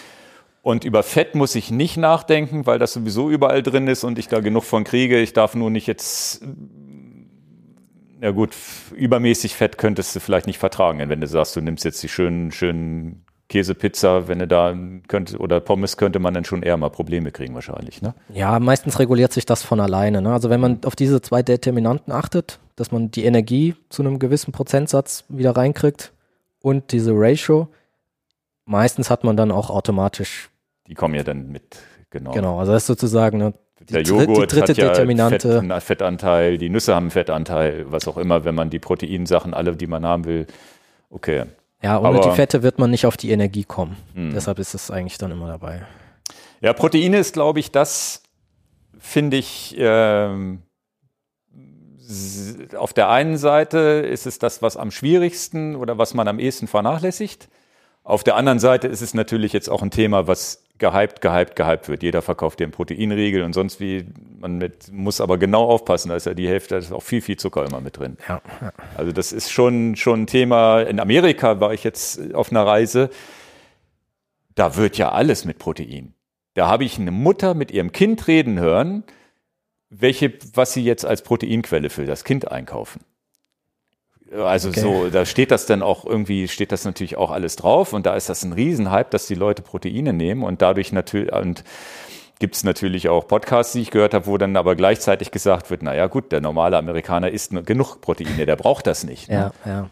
Ja, also Aber es die haben, die haben wirklich, hat die Mutter nicht über das gesprochen, also wirklich ein kleines Kind, ne? also nicht irgendwie hier so ein Jugendlicher, ne? sondern äh, was nehmen wir jetzt als Protein? Also die haben nicht über ein Lebensmittel oder was, was gegessen wird, was das Kind jetzt essen möchte, sondern welches Protein möchtest du denn? Ja, okay, so krass. ähnlich hat, also ganz, ganz, ganz krasse Nummer. Also gleichzeitig, also ich weiß selber, dass ich durch vegane Ernährung jahrelang, glaube ich, zu wenig gemacht habe da und jetzt so bewusst drauf achten muss. Gleichzeitig ist es aber schon bedenklich, dass das momentan so gehypt wird auf der anderen Seite, finde ich. Ja, ja. Also das ist ja wie, wenn du ähm, im Supermarkt stehst und dann gibt's jetzt überall diese Proteinpuddings. Ja, ja. Aber es ist halt immer noch ein Pudding. So, ne? Also Nee, also es ist auch so, es ist, es ist zumindest für die, für die, den Otto Normalverbraucher vielleicht ja gar nicht so wichtig wie für uns Sportler, dass wir da, ne, da ist ja schon eher, dass du mal ein paar Gramm mehr brauchst oder, äh, oder vielleicht ein halbes Gramm mehr pro Kilogramm Körper, Körpergewicht oder ein paar Gramm mehr ki pro Kilogramm Körpergewicht gegenüber so einem Nichtsportler. auf jeden Fall, Aber- dass man so eine gewisse Awareness überhaupt erstmal hat. Ne? Ob man dann immer sich sklavisch da das ausrechnet und dran hält, nochmal was anderes. Diese, wie, wichtig ist natürlich beim langen Fahren immer dieser Fettstoffwechsel. Jetzt habe ich bei dir rausgehört, du, du isst spätestens nach einer Stunde. Ist es dann auch so, dass du Einheiten einbaust, wo du sagst, ich mache mal nüchtern irgendwas und esse gar nichts für zwei, drei, vier Stunden, um den Fettstoffwechsel zu trainieren? Oder ist das komplett überholt, das Thema? Mm. Ja, es ist so eine, so Oder für den Ultracyclist vielleicht völlig uninteressant. zweischneidige Sache und da gibt's, glaube ich, auch keinen keinen Konsens. Ähm, also es gibt ja viele neuere Forschung, die ähm, nahelegt, dass das Nüchtern-Training jetzt nicht unbedingt notwendig ist und dass es gerade für Athletinnen auch tatsächlich schädlich sein kann. Also da kommt Also für die Frau. Genau, also Okay. da ähm, gibt es einen großen Unterschied zwischen, zwischen Männern und Frauen in der, in der Verstoffwechselung. Also ähm, das heißt, bei, bei Frauen ist es eh schon mal, mache ich mit meinen Coaches prinzipiell schon mal gar kein nüchtern Training, weil ähm, da ist es schädlich, je nachdem, in welchem Zyklus die Frau sich gerade befindet Hm. weil sich mit dem Zyklus halt auch die Verstoffwechselung ändert. Und ähm, dann zu einem gewissen Teil quasi ähm, ohnehin schon Kohlenhydrate eher eingelagert werden ähm, als Vorsorge, ja. Und ähm, in den Phasen. Das ist sozusagen, es könnte eine mögliche Schwangerschaft kommen und der genau. Körper sagt, okay, ich brauche schon mal Energie, speichere ich schon mal, falls das Kind was braucht. Genau. Und in das den Phasen darfst, okay. darfst, darfst du als Frau dann eigentlich oder sollte man ähm, kein, kein nüchtern Training machen. Das ist dann sehr leistungsschädigend eigentlich. Mhm. Und ähm, spannend, also Sachen, über die man gar nicht nachdenkt als Mann, ja, wahrscheinlich als Frau auch nicht. Lange Zeit nicht. Also das ja. ist ja auch noch ein relativ junges Feld, dieses zyklusbasierte Training, aber total spannend und macht total Sinn, weil einfach, ja, Männer sind einfach gestrickt. Wir haben immer den gleichen äh, Hormonhaushalt ja, ungefähr, ja. aber logisch, ähm, wenn dein Hormonhaushalt sich jeden Monat komplett verändert, dann ist es auch logisch, dass deine Trainingsstimuli irgendwie sich ja mit ändern müssen, ne? zumindest bei gewissen Trainingsformen. Und nüchtern Training ist genauso eine Form, die dann eher nicht angesagt ist. Und ähm, grundsätzlich, ja, wie gesagt, also ich glaube, es gibt keinen richtigen wissenschaftlichen Konsens. Ähm, Gerade auf der Langstrecke hat man es lange Zeit viel und exzessiv gemacht, weil man eben dachte, ja, Hauptsache mein, mein Stoffwechsel geht eigentlich nur auf Fette und ich will, dass der nur, nur Fette verstoffwechselt. Mittlerweile ist man da eigentlich auch schon wieder eher so ein bisschen von abgekommen, weil das natürlich die Qualität deines Trainings doch irgendwo mindert. Ja? Mhm. Also ich kann natürlich bei viel höheren durchschnittlichen Intensitäten meine Trainingswochen aufbauen, wenn ich kein nüchtern Training mache. Ja? Und was auch halt ein großer Punkt ist, weshalb ich es eher nicht so einbinde, was ich aber vielleicht anders machen würde, wenn ich auch Vollzeitprofis ähm, hätte, ist, wenn du nüchtern trainierst, ist natürlich die Zeit danach sie ist super wichtig, einfach, dass du auch einen Trainingseffekt daraus hast. Mhm. Das heißt, du musst dann die Zeit auch danach haben, äh, entsprechend gut danach zu essen, in den richtigen Abständen und im Idealfall auch eine Ruhephase danach. Also es gibt zu dem Thema mit Sebastian Kienlauch, ähm, weiß jetzt gar nicht mehr wo, aber er hat es mal in einem Interview ganz gut mal von, von sich dargelegt, ähm, dass er nüchtern Training macht, dass dann aber auch eigentlich der Tag dafür eingeplant ist, ne, wo er ausschläft, schon quasi nicht gestresst in so eine Trainingseinheit reingeht, zwar dann nüchtern und mit wenigen Kohlenhydraten, aber halt ausgeruht und dann aber wirklich der Rest des Tages eigentlich darauf ausgelegt ist, entsprechend wieder zu regenerieren. Mhm. Und wenn du jetzt einfach morgens vor der Arbeit dir denkst, ich gehe halt um sechs schon auf die Rolle und mach das nüchtern und danach hetze ich zum Auto ins Büro und da ziehe ich mir dann noch unterwegs beim Bäcker irgendwas. Hm. Und dann kommst du erst nach acht Stunden Arbeitstag wieder heim und äh, ja, ich glaube, dann torpedierst du das so ein bisschen. Du hast vielleicht einen positiven Effekt aus dem nüchtern Training. Also gibt es halt schon Untersuchungen, dass auf dem zellulären ähm, Level da auf jeden Fall was passiert. Man ist sich aber nicht ganz sicher, ob diese Adaption, die du zwar messen kannst, ob die wirklich der Limiter sind. Also mhm. es gibt gewisse ähm, Transportproteine, die nehmen in der Anzahl zu, aber das hilft dir natürlich nur, wenn vorher diese Anzahl der Transportmoleküle auch wirklich deine Leistung begrenzt hat. Wenn die eh schon in ausreichender Menge vorhanden waren, dann hast du zwar einen objektiv messbaren Effekt, der sich aber vielleicht gar nicht auf deine Leistung ausschlägt. Das ist also der mh, hm, Diskussionspunkt. Ja. Und ich bin halt der Meinung, wenn du es als Alltagsathlet dann nicht schaffst, so eine nüchterne Einheit auch in deinen Tagesablauf gut zu integrieren, dann äh, lasse ich es lieber und äh, konzentriere mich lieber darauf, die Einheiten, die wir machen, in halt guter Qualität dann zu machen. Ja, ja ich habe jetzt auch letztens gerade wieder irgendwo gehört, wo einer gesagt hat, naja, lieber gut gegessen immer bei der Einheit, damit man auch hinterher nicht diese Heißhungerattacken hat und dann einfach die doppelte Portion abends isst und dann das eigentlich wieder gewichtsmäßig komplett kontraproduktiv ist, dass du ja, ja eigentlich einen also möglichst schlanken, sportlichen Körper haben willst und dann musst du ja abends aber das fette Essen reinziehen, weil du, weil du in diese Hungerattacken reinkommst. Genau, also für Gewichtsreduktion würde ich sowieso gar nicht einsetzen, nüchtern Training eigentlich mhm. tatsächlich, weil da ist oftmals genau, wie du sagst, das Beste ist auch da wieder am Timing zu arbeiten. Mhm. Also, weil das ist genau das Problem. Der Anfänger, ähm, der anfängt mit dem Radfahren, der isst drei Stunden nur seinen einen Müsli-Riegel und hat dann den Tag danach ja noch Heißhungerattacken.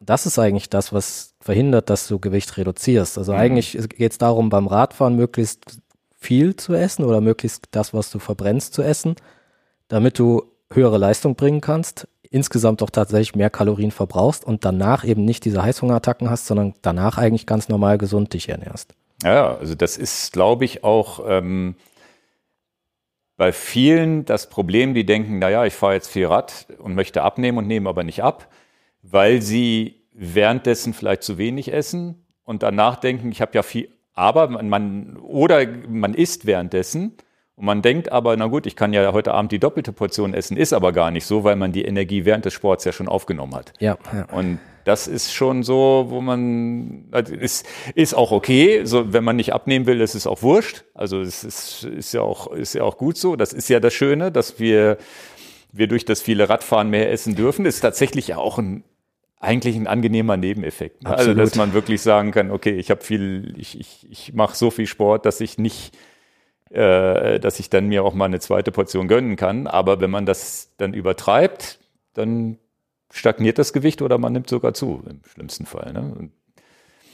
Ist ganz spannend. Ähm, was Ernährung angeht, habe ich jetzt noch einen Punkt. Ich wird, wird hier schon wieder zu lang alles. Ähm, die Übelkeit, Magenschmerzen. Das ist ja was, was auch schon mal bei so einem 12 bis 24 Stunden Ding passieren kann. Das kann auch schon mal nach drei Stunden passieren. Was sind die wichtigsten Tipps, dem vorzubeugen? Oder ist das das, was du schon gesagt hast? Ich muss für mich selber ausprobieren, was mir, was ich essen kann und was nicht. Mm, also es ist natürlich schon Ausprobieren auf jeden Fall äh, notwendiges Übel, also notwendiger Bestandteil. Da, da führt meistens kein Weg dran herum. Und dann gibt's halt so gewisse Sachen, die man, die man beachten kann. Also du hast am Anfang schon mal gesagt, wo du gesagt hast, dieses, ähm, wie viel Gramm Kohlenhydrate pro Stunde können wir überhaupt verstoffwechseln.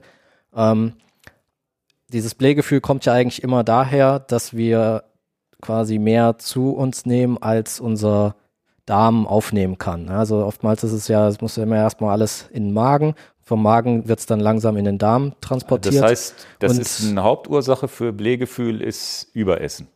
Ähm, ja, also es kann schon sein, dass du das Überessen nicht im Sinne von die Energie, die du zu dir genommen hast, aber dein Körper kann die Energie nicht schnell genug aufnehmen. Mhm. Also es kommt drauf an, wie schnell kann dein Dünndarm die Energie tatsächlich auch aufnehmen.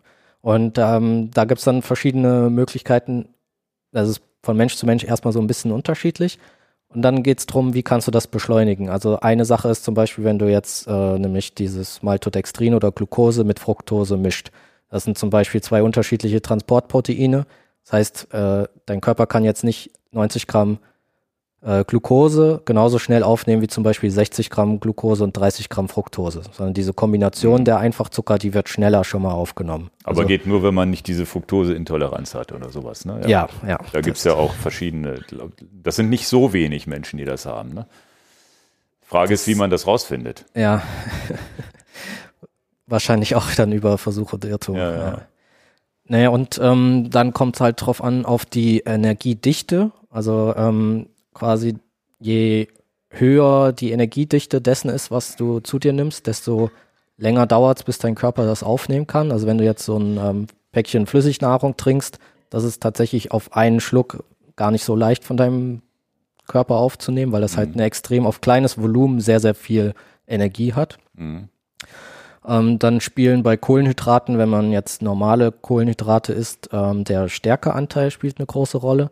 Also je höher der Stärkeanteil in einem Lebensmittel ist, desto schneller kann das von deinem Darm aufgenommen werden. Das heißt, ähm, deshalb macht man zum Beispiel ja auch eigentlich so dieses ähm, Carboloading oder so nicht mehr mit Nudeln, sondern greift da eigentlich eher auf Reis oder so zurück.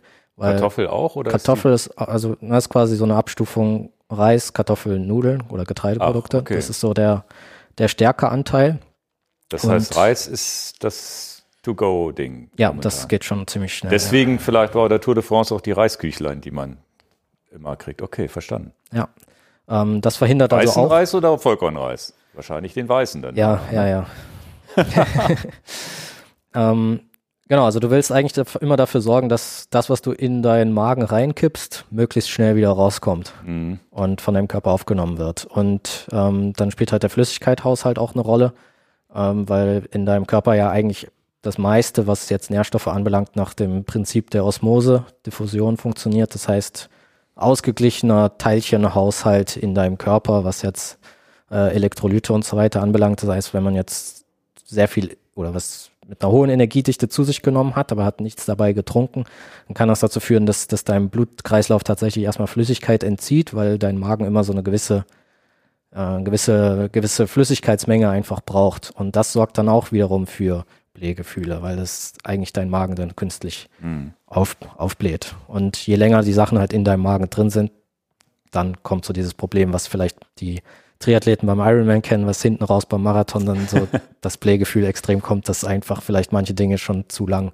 also dass dein Körper das, was du immer zugeführt hast, gar nicht aufnehmen konnte. Mhm.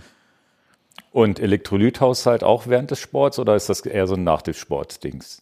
Also jetzt bei heißen Rennen weiß ich Salze ja, aber sonst muss man da auch drauf achten bei so einem Mehrtagesrennen, dass man genug Salze kriegt. Was ist mit Magnesium, was ja während des Wettkampfs eigentlich doof ist, aber vielleicht abends vorm Schlafengehen gar nicht schlecht wäre?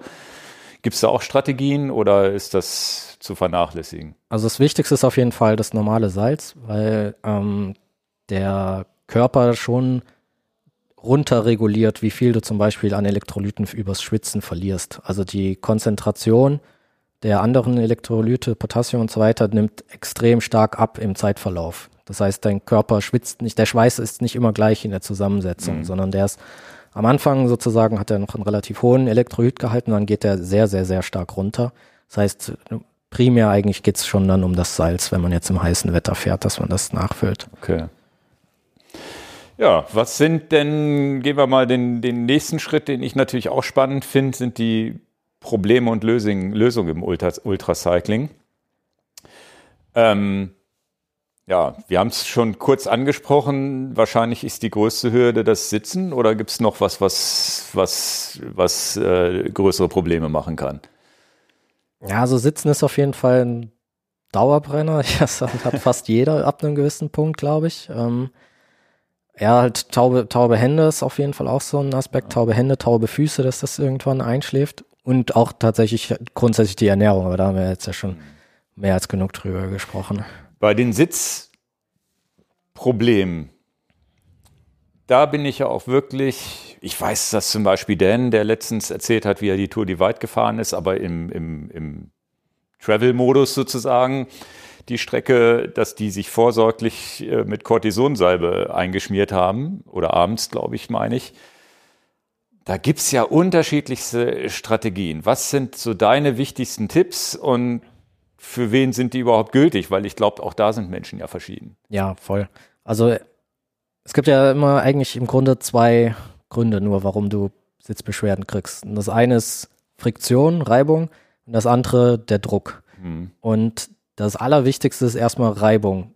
Die muss, darf nicht vorhanden sein. Also man muss erstmal dafür sorgen, dass mein Fahrrad so eingestellt ist, dass der Sattel, den ich habe und die Hose, die ich fahre, dass das alles drei so zusammenpasst, dass ich erstmal keine Reibung habe. Ja, ist das möglich überhaupt? Ein bisschen bewegt sich doch die Hose immer irgendwie, nicht, wenn man bewegt sich ja, auf den Sattel. aber nicht, nicht in dem Ausmaß, dass du dir was wundscheuerst. Mm. Das meine ich damit. Mm. Also das darf sich eigentlich nichts wundscheuern, sondern Du musst sitzen können auf deinem Sattel, ohne dass du, dass du wund wirst. Mhm. Und ähm, dafür ist meines Erachtens halt auch zum Beispiel eine, eine Carmoy Cream nicht für da. Also klar, die reduziert ja ein bisschen die Reibung, aber eigentlich solltest du nach einem guten Bike-Fitting und wenn du gut ausgestattet bist, für eine normale Tour keine Carmoy Cream benötigen.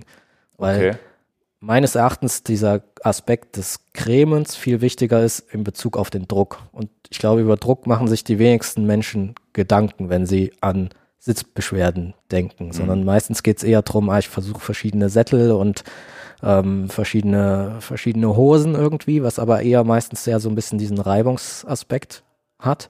Und selbst wenn du das halt alles optimiert hast, hast du aber den, den Druck. Ja, also es gibt ähm, ja recht simple Rechnungen eigentlich, was für einen Druck deine Haut aushalten kann. Also wenn man wer irgendwie Zivildienst oder so gemacht hat, der ähm, im Krankenhaus oder im Pflegeheim, der wird das wissen, dass man die Patientin äh, regelmäßig umlagern hm. muss. Das heißt, erinnere ich mich auch noch, ja. Genau, also wenn einfach nur dein Arm halt immer auf dem Unterarm auf, auf dem Bett liegt, nach mehreren Stunden, dann reicht allein dieser, das Eigengewicht des Armes ja schon aus, dann, dass die Haut quasi porös ja, die, und rissig bis wird. Zum, die, die Kubitus heißt es, glaube ich, ne? Ja. Oh, das, das weiß ich jetzt tatsächlich gar nicht. Ja, ja, das weiß ich noch. Ja, ja, so heißt das, glaube ich, wenn, das ist dann meistens am Rücken oder so eine Stelle, die dann wirklich aufgeht. Ah, okay. Ja, das ja. blutet und eitert dann richtig. Ja. Ah, ja. kein schönes Thema. Na gut, nee. Sitzbeschwerden sind auch kein schönes Thema. Ja, nee, aber genau, das gleiche Problem hat man natürlich beim Radfahren auch. Ne? Also du hast ja einen Druck, der ein Vielfaches dessen darstellt, was unsere, also Hautbarriere nennt sich das halt aushält. Ne? Mhm. Das heißt, allein durch den Druck, wenn wir einfach nur mehrere Stunden auf den Sattel sitzen, ist das eine Schädigung für unsere Hautbarriere. Flüssigkeit kann nach und nach austreten und die wird im Laufe der Zeit quasi trocknet die Haut aus, wird rissig. Und wenn du dann natürlich sowas wie die Tour Divide fährst, kann es am Ende dazu führen, dass du richtige Saddle Sores hast, wo das halt eine offene Wunde ist. Ne? Das mhm. heißt, so eine Wunde kann sich entwickeln entweder durch Reibung, dass sich was wundscheuert, oder ein bisschen nachgelagert auch tatsächlich einfach nur durch Druck. Und das heißt, das sind, wenn man jetzt Beschwerden hat beim Sitzen, dass es irgendwann weh tut, sage ich mal, ist auch normal. Mhm. Ja? Aber es ist halt ein Unterschied, tut mir der Hintern weh, weil ich jetzt echt schon lange fahre, oder ist es eine Wunde oder wird es eine Wunde? Ja, ne? ja. Das heißt, irgendwie gewiss, gewisser Grad wehtun wird's immer, weil natürlich sitzt du ja fast auf deinem Sitzhöcker, ne? da ist auch nicht viel dazwischen. Und mhm. klar, irgendwann tut dir halt der Knochen weh im Endeffekt. Ne? Mhm. Und ähm, das kann man aber halt machen, diesen, diesen Druck verringern, indem man halt wirklich regelmäßig die Sitzposition ändert, dass man, ähm, wenn man jetzt Aerobars montiert hat, immer mal regelmäßig auf die Aerobars geht, dass du auch am Unterlenker mal greifst. Wenn du jetzt weiter unten greifst zum Beispiel, verlagerst du ja dein, dein äh, Gewicht vom, vom Gesäß so ein bisschen weg. Es geht mehr so auf die Oberschenkelrückseite so ein bisschen. Ähm, und auch regelmäßig im Stehen fahren und auch über eine gewisse Zeit im Stehen fahren. Also nicht dieses am Anstieg nur mal kurz aus dem Wiegetritt, sondern tatsächlich mal bis 60 zählen, mal 60 Sekunden auf dem okay. Radcomputer, das mal äh, quasi nachschauen. Und dann wird man feststellen, dass, dass 60 Sekunden relativ lang sind im Vergleich zu dem, was man normal ja. macht. Aber es ist ne, nichts, was dir wehtut. So ja, vom, ja. vom Fahrgefühl her. Ne? Einfach mal, wenn ein leichter Anstieg ist, einfach den halt mal komplett im Stehen hochfahren, mal eine Minute. Ja, oder bergab kann man ja auch im Stehen. Oder auch bergab sich mal reinstellen, einfach, genau. Einfach rollen. Im, ne? Aber das sorgt allein schon, dass die Temperatur mal im Gesäßbereich mhm. abfallen kann und du brauchst eben diese regelmäßigen Pausen, deshalb so alle 60 Minuten, ähm, dass halt abgestorbene Zellen auch abtransportiert werden können. Weil wenn du immer einfach im Sitzen fährst, dann sterben die Zellen langsam ab und dadurch, dass die Durchblutung halt gehemmt ist, wird quasi alles, was dort entsteht, auch gar nicht, gar nicht wegtransportiert mhm. von deinem Körper. Und dann entstehen im Laufe der Zeit so, ja, also können halt so leichte Geschwüre und sowas entstehen. Ja, das sind dann ja meistens so Pickelchen, wie auch immer. Genau, ne? genau. Das, das sind die Pickelchen, da ist nicht die Reibung verantwortlich, sondern eher das der, ist der Druck. Der Druck. Okay, ja. das ist interessant, weil ich auch immer dachte, es wäre die, die, die Reibung würde da eine Rolle spielen. Und ich habe jetzt zum Beispiel auch festgestellt, die eine Bib-Short wirklich kleiner kaufen. Ne? Also wenn man jetzt irgendwie ein paar Kilo verliert, in, wie in meinem Fall jetzt im Gegensatz zum letzten Jahr, ich musste eine Nummer kleiner gehen, weil auf einmal war die Scheuerstelle oder diese eine Falte weg, die die Hose sonst geworfen ja, hätte. Ja. Ne? Also das ist ja, glaube ich, auch immer noch ein Tipp, dass so eine Short schon echt eng sitzen muss. Ne?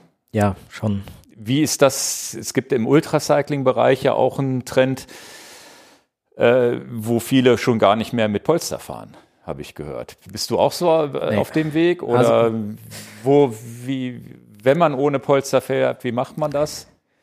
Also ich weiß, dass Lyle Wilcox zum Beispiel ohne Polster fährt und auch nicht mit so einem, es gibt ja dieses Konzept auch, dass ist jetzt so ein. Ja, E-Verve fahre ich zum Beispiel. Diesen, ich fahre ja, okay. ohne Polster, wo Sattel Aber und Hose aufeinander abgestimmt sind und komme super damit klar. Ja, okay. Also seit Jahren schon und auch zwölf Stunden lang und so gut, auch über mehrere Tage schon.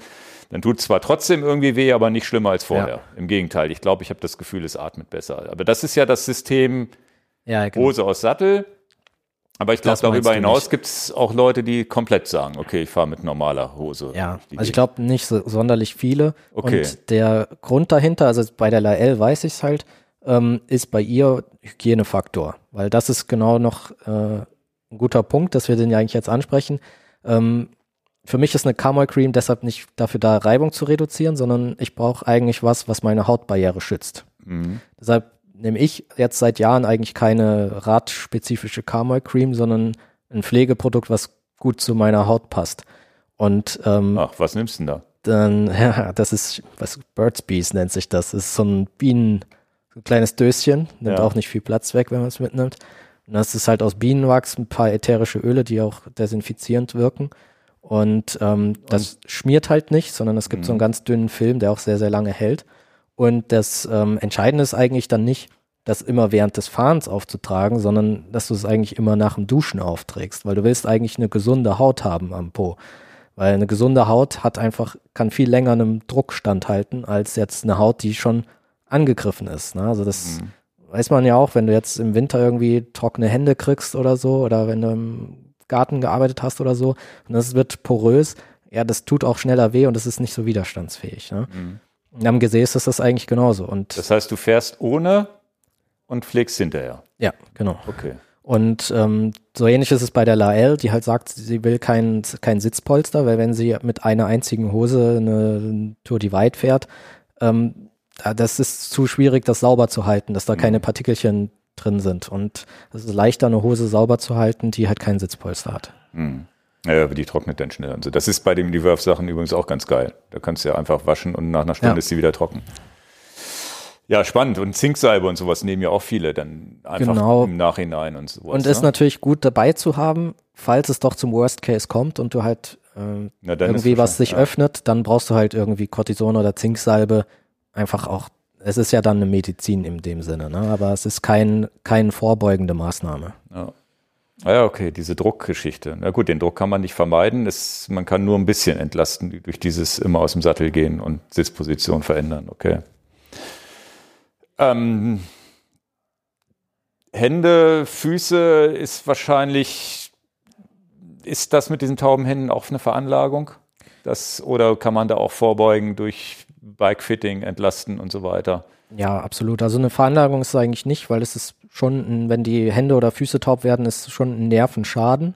Ähm, die, also in der Regel die leichteste Form des Nervenschadens. Also man unterscheidet da so ein bisschen, wie der, der Nerv aufgebaut ist. Das ist quasi Axon nennt sich das, das ist ganz im Inneren vom Nerv, wo diese elektrischen Impulse wirklich transportiert werden und außenrum hast du eine Hülle. Und ähm, in der Regel kommt es dazu, dass halt Hände und Füße taub werden, weil entweder ähm, der Nerv komprimiert wird durch, durch Druck, beispielsweise wenn wir jetzt einfach im Fuß immer mit viel Druck auf dem Pedal fahren, dass der halt ähm, ja, eingeklemmt wird sozusagen. Und das andere ist eine Gleitdysfunktion, das heißt der ähm, Nerv, der muss ja auch immer in unser Rückenmark wieder rein. Das heißt, der geht durch unseren so Nervenstrang jetzt bei den tauben Händen zum Beispiel, der geht halt äh, den Unterarm hoch, Ellbogen durch, durchs Schultergelenk direkt durch und hinterm Nacken dann ähm, quasi in, die, in den Wirbelkanal wieder rein. Und entlang dieses ganzen Stranges kann der halt in seiner Gleit, also der gleitet sozusagen hier durch, der ist beweglich in das fasziale Gewebe eingebettet. Und wenn es da irgendwo Druckpunkte gibt, dann kann der halt nicht mehr frei gleiten und dann sorgt das auch dafür, dass der elektrische Puls nicht, Impuls nicht mehr richtig weitergegeben wird und auch das Taubheitsgefühl sich einstellt. Das und heißt, Arme locker halten, nicht zu verkrampfen, hilft das schon oder? Genau, also es sind quasi die auch wieder einmal den Druck regelmäßig rausnehmen, das heißt auch viel Sitzpositionswechsel. Ähm, wenn ich jetzt so ein langes Rennen fahre und ich mache an der Tankstelle eine Pause, dann die Schuhe auch ausziehen auf jeden Fall. Das hilft auch mhm. an den Füßen. Ähm, und es hilft genau dieses, diese Gleitdysfunktion halt auch zu verhindern. Da gibt's ähm, auch tatsächlich ähm, Nerve Flossing nennt man das, ähm, Übungen, wie du den Nerv sozusagen zwingst, durch das ihn umgebende Gewebe sich hindurch zu bewegen und so potenzielle Druckpunkte zu lösen. Ja ähm, gibt es auch für die Hände im Buch dann zwei Übungen für die am meisten betroffenen Nerven. Die einen äh, versorgt so die aus äußeren Finger, der andere Daumen und Zeigefinger, ähm, wo man den Nerv quasi an einem Ende festhält, fixiert durch eine gewisse Gelenkstellung und am anderen Ende lässt man ihn frei gleiten und wenn man dann äh, gewisse Bewegung macht, dann ähm, ja, kann man sich so vorstellen, als ob man eine Schnur halt spannt, ja, dann das hast du im Buch alles illustriert, kannst du jetzt hier wahrscheinlich nicht so schnell auf die Schnelle vormachen. Aber da ich, sind viele Fotos drin mit Übungen, die du dir auch genau, zeigst. Ja. Ne? Ah, okay. Aber so kann man schon ein bisschen was machen. Ähm, ja, manche sind halt anfälliger schon dafür, bei manchen nicht. Und bei manchen geht es danach auch schneller weg. Das Entscheidende ist eigentlich, dass man halt beim, beim Radfahren, wenn das passiert, in der Regel diese, diesen leichtesten Nervenschaden davon trägt. Ne? Also es ist eigentlich immer reversibel, weil nie dieses Axon zertrennt wird. Wenn mhm. du jetzt mit dem Messer dir äh, Finger durchschneidest, das ist was anderes. Das also wenn jetzt ein Nerv wirklich beschädigt ist, der ist jetzt einfach nur eingeengt, kann nicht frei arbeiten und irgendwann kriegt er wieder Luft genau, und dann geht's genau, weiter. Das, das, ist ja so wie beim eingeschlafenen Fuß. Man steht auf, kribbelt und dann geht's wieder. Genau, es kann halt auch monatelang dauern. Also bei manchen dauert das schon. Ja, das habe ich schon gehört, bei nach so einem Racercross America genau. oder sowas. Ja, ja. Aber es ist reversibel. Ja. ja, trotzdem nicht schön. Aber gut, wenn man ja. dann ein bisschen vorbeugen kann, ist ja auch wichtig. Schlafstrategien, das ist ja auch eine Problematik. Gibt es da Strategien, wie man das merkt, was man für ein Typ ist? Lieber fünfmal eine Stunde oder einmal fünf Stunden und so weiter? Muss man das auch einfach ausprobieren, was ja gar nicht so einfach ist? Also ich kann ja jetzt nicht einfach in meinem Arbeitsalltag mal sagen, komm, ich probier, teste das mal. Ja, also was man halt super ausprobieren kann, ist, was für dich persönlich eine gute Länge ist des Schlafens. Im Sinne von, also auch da geht es ja viel drum, dass ich nicht meine Schlafphasen durchbreche. Ne? Also man kennt das ja, wenn man jetzt so aus dem Tiefschlaf geweckt wird, das ist ein ganz unangenehmes Gefühl. Mhm. Und ähm, das will, willst du auf jeden Fall vermeiden. So, und das kann man ganz gut rausfinden. Bei einem Powernap kann man es, ja, wer den Luxus hat, dass er tagsüber ein Powernap nach dem Mittagessen machen kann, der kann das innerhalb von relativ kurzer Zeit eigentlich rausfinden, ob für ihn jetzt 17, 18, 19 oder 22 Minuten eine gute Zeit sind, indem man einfach jeden Tag sich diesen Wecker so stellt und guckt, Mhm. Wann drifte ich eigentlich von mir aus so aus dem Schlaf heraus? Ne? Hat man ja meistens bei so einem Powernap, dass man nicht, dass man dann schon so ein bisschen vorm Wecker eigentlich wach ist. Und dann lohnt es sich halt zu gucken, okay, wie viele Minuten sind jetzt rum? Mhm. Und dann weiß man schon mal, wie lang sollte der Powernap sein. Also, und ähm, für längere Schlafphasen, ja, das ist schon recht, das ist natürlich ein bisschen schwieriger, das rauszufinden, ob ich jetzt drei oder viereinhalb Stunden brauche. Ähm, man kann sich so ein bisschen halt an diesen Schlafphasen orientieren, dass man weiß, ähm, wie lang dauert so ein Zyklus ungefähr? Weil ich glaube, diesen 90-Minuten-Zyklus, den kennen wahrscheinlich schon viele, dass man sagt, so eine Schlafphase dauert ungefähr 90 Minuten. Und ähm, im ersten Schlafzyklus ist das auch so und im Laufe der Nacht werden diese Schlafphasen allerdings ein bisschen länger, weil unsere Traumphase, die wird quasi mit jedem Zyklus, also diesen 90-Minuten-Zyklus, dadurch läuft man so fünf bis sechs Mal pro Nacht. Und die Länge der Traumphase, die wird quasi immer ein bisschen länger. Ähm, das heißt, wenn man jetzt zwei Schlafzyklen abpassen möchte bei so einem Ultracycling-Rennen, dann macht es meistens Sinn, nicht auf 180 Minuten zu gehen, sondern eher so im Bereich von 190 bis 200 Minuten. Und ähm, da muss man es für sich dann aber auch so ein bisschen dreieinhalb, vier Stunden so ausprobieren. Lohnt es sich da nachts mal über so eine Garmin oder Apple Watch oder was mal zu gucken, wie die eigenen Phasen sind oder ist das eh zu ungenau? Was ich glaube, es kann schon ein Anhaltspunkt auf jeden Fall sein. Okay. Ja. Da muss ich mir mal angucken. Aber das ist so mit REM und sonst wie. Ich glaube, der Tiefschlaf ist das, was am wichtigsten ist, ne? Der Tiefschlaf ist das, wo halt wirklich die meiste Regeneration ja, stattfindet, ja. genau. Okay. Kälte, Wärme, Wetter, Hitze ist ja auch immer so eine Problematik. Aber das ist wahrscheinlich auch eine eigene Sendung wert fast. Ja, ja. Das ist tatsächlich auch zum Beispiel was, was ich jetzt in meinem Buch ein bisschen rausgelassen habe.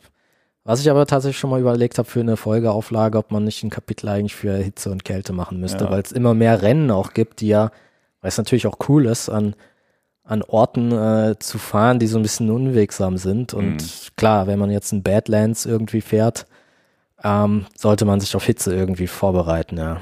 Na gut, Hitze ist ja fast noch einfacher als Kälte. Jonas Deichmann hat zum Beispiel gesagt, der ist ja durch, durch, äh, durch Russland damals noch gefahren bei Minusgraden. Er meinte, er darf halt nicht schwitzen.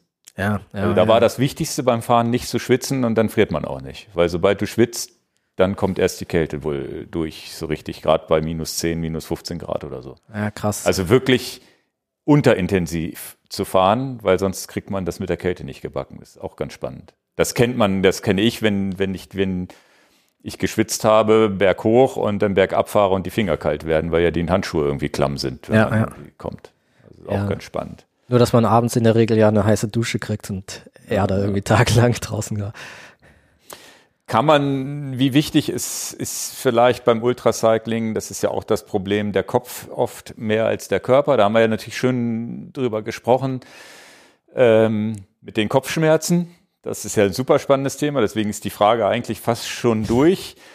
Aber gibt es so ein Pflichtprogramm, wo du sagst, das Kopftraining muss man vorher gemacht haben, bevor man in sowas reingeht? Oder ist es eher so, je unbedarfter, desto besser? Hm, ja, es kommt immer drauf an, ne? Aber es hört sich jetzt ein bisschen klischeemäßig an, aber ich finde, man sollte halt wissen, warum man das macht. Also wenn man halt eine richtig, was richtig doch sehr forderndes sich, sich irgendwie herausgesucht hat, ähm, was ja in der Regel so das erste Ultracycling-Rennen oder so, das ist ja schon was, was man jetzt nicht, ist nicht alltäglich, sage ich mhm. mal. Und ähm, man wird zweifelsohne im Laufe so eines Events an einen Punkt kommen, wo man sich fragt, äh, ist es das wert? Was mache ich hier eigentlich gerade? Ja? Und da ist es halt wichtig, eine Antwort darauf zu haben. Und wenn du diese Antwort nicht hast, dann wird es schwierig. Ich meine, bei manchen Rennen hast du einfach nicht die Chance aufzugeben, weil äh, Infrastruktur das nicht zulässt. Und dann überwindest du diesen Punkt vielleicht. Aber wenn es eine Exit-Option gibt und du in dem Moment an einem Tiefpunkt bist und gleichzeitig nicht genau für dich beantworten kannst, warum du jetzt diesen Tiefpunkt durchschreiten solltest, dann steigt natürlich die Gefahr, dass du diese Exit-Option auch wahrnimmst. Okay. Also das finde ich schon, dass, dass man da mal so ein bisschen Zeit rein investiert, einfach mal sich nochmal vor Augen zu halten, warum, warum mache ich eigentlich diesen Sport so gerne? Ne? Mhm. Also was ist das, was das ist, glaube ich, die erste so Frage, die man sich auch stellt, wenn er in so einem Tiefpunkt ist. Ach du Scheiße, warum bin ich überhaupt losgefahren? Was soll der Mist überhaupt? Genau, also warum tut man sich das ja. an? Ne? Und das ist, da gibt's ja gar nichts zu beschönigen. Also bei so einem Langstreckensport, da geht's dir nicht immer gut. Mhm. Niemanden.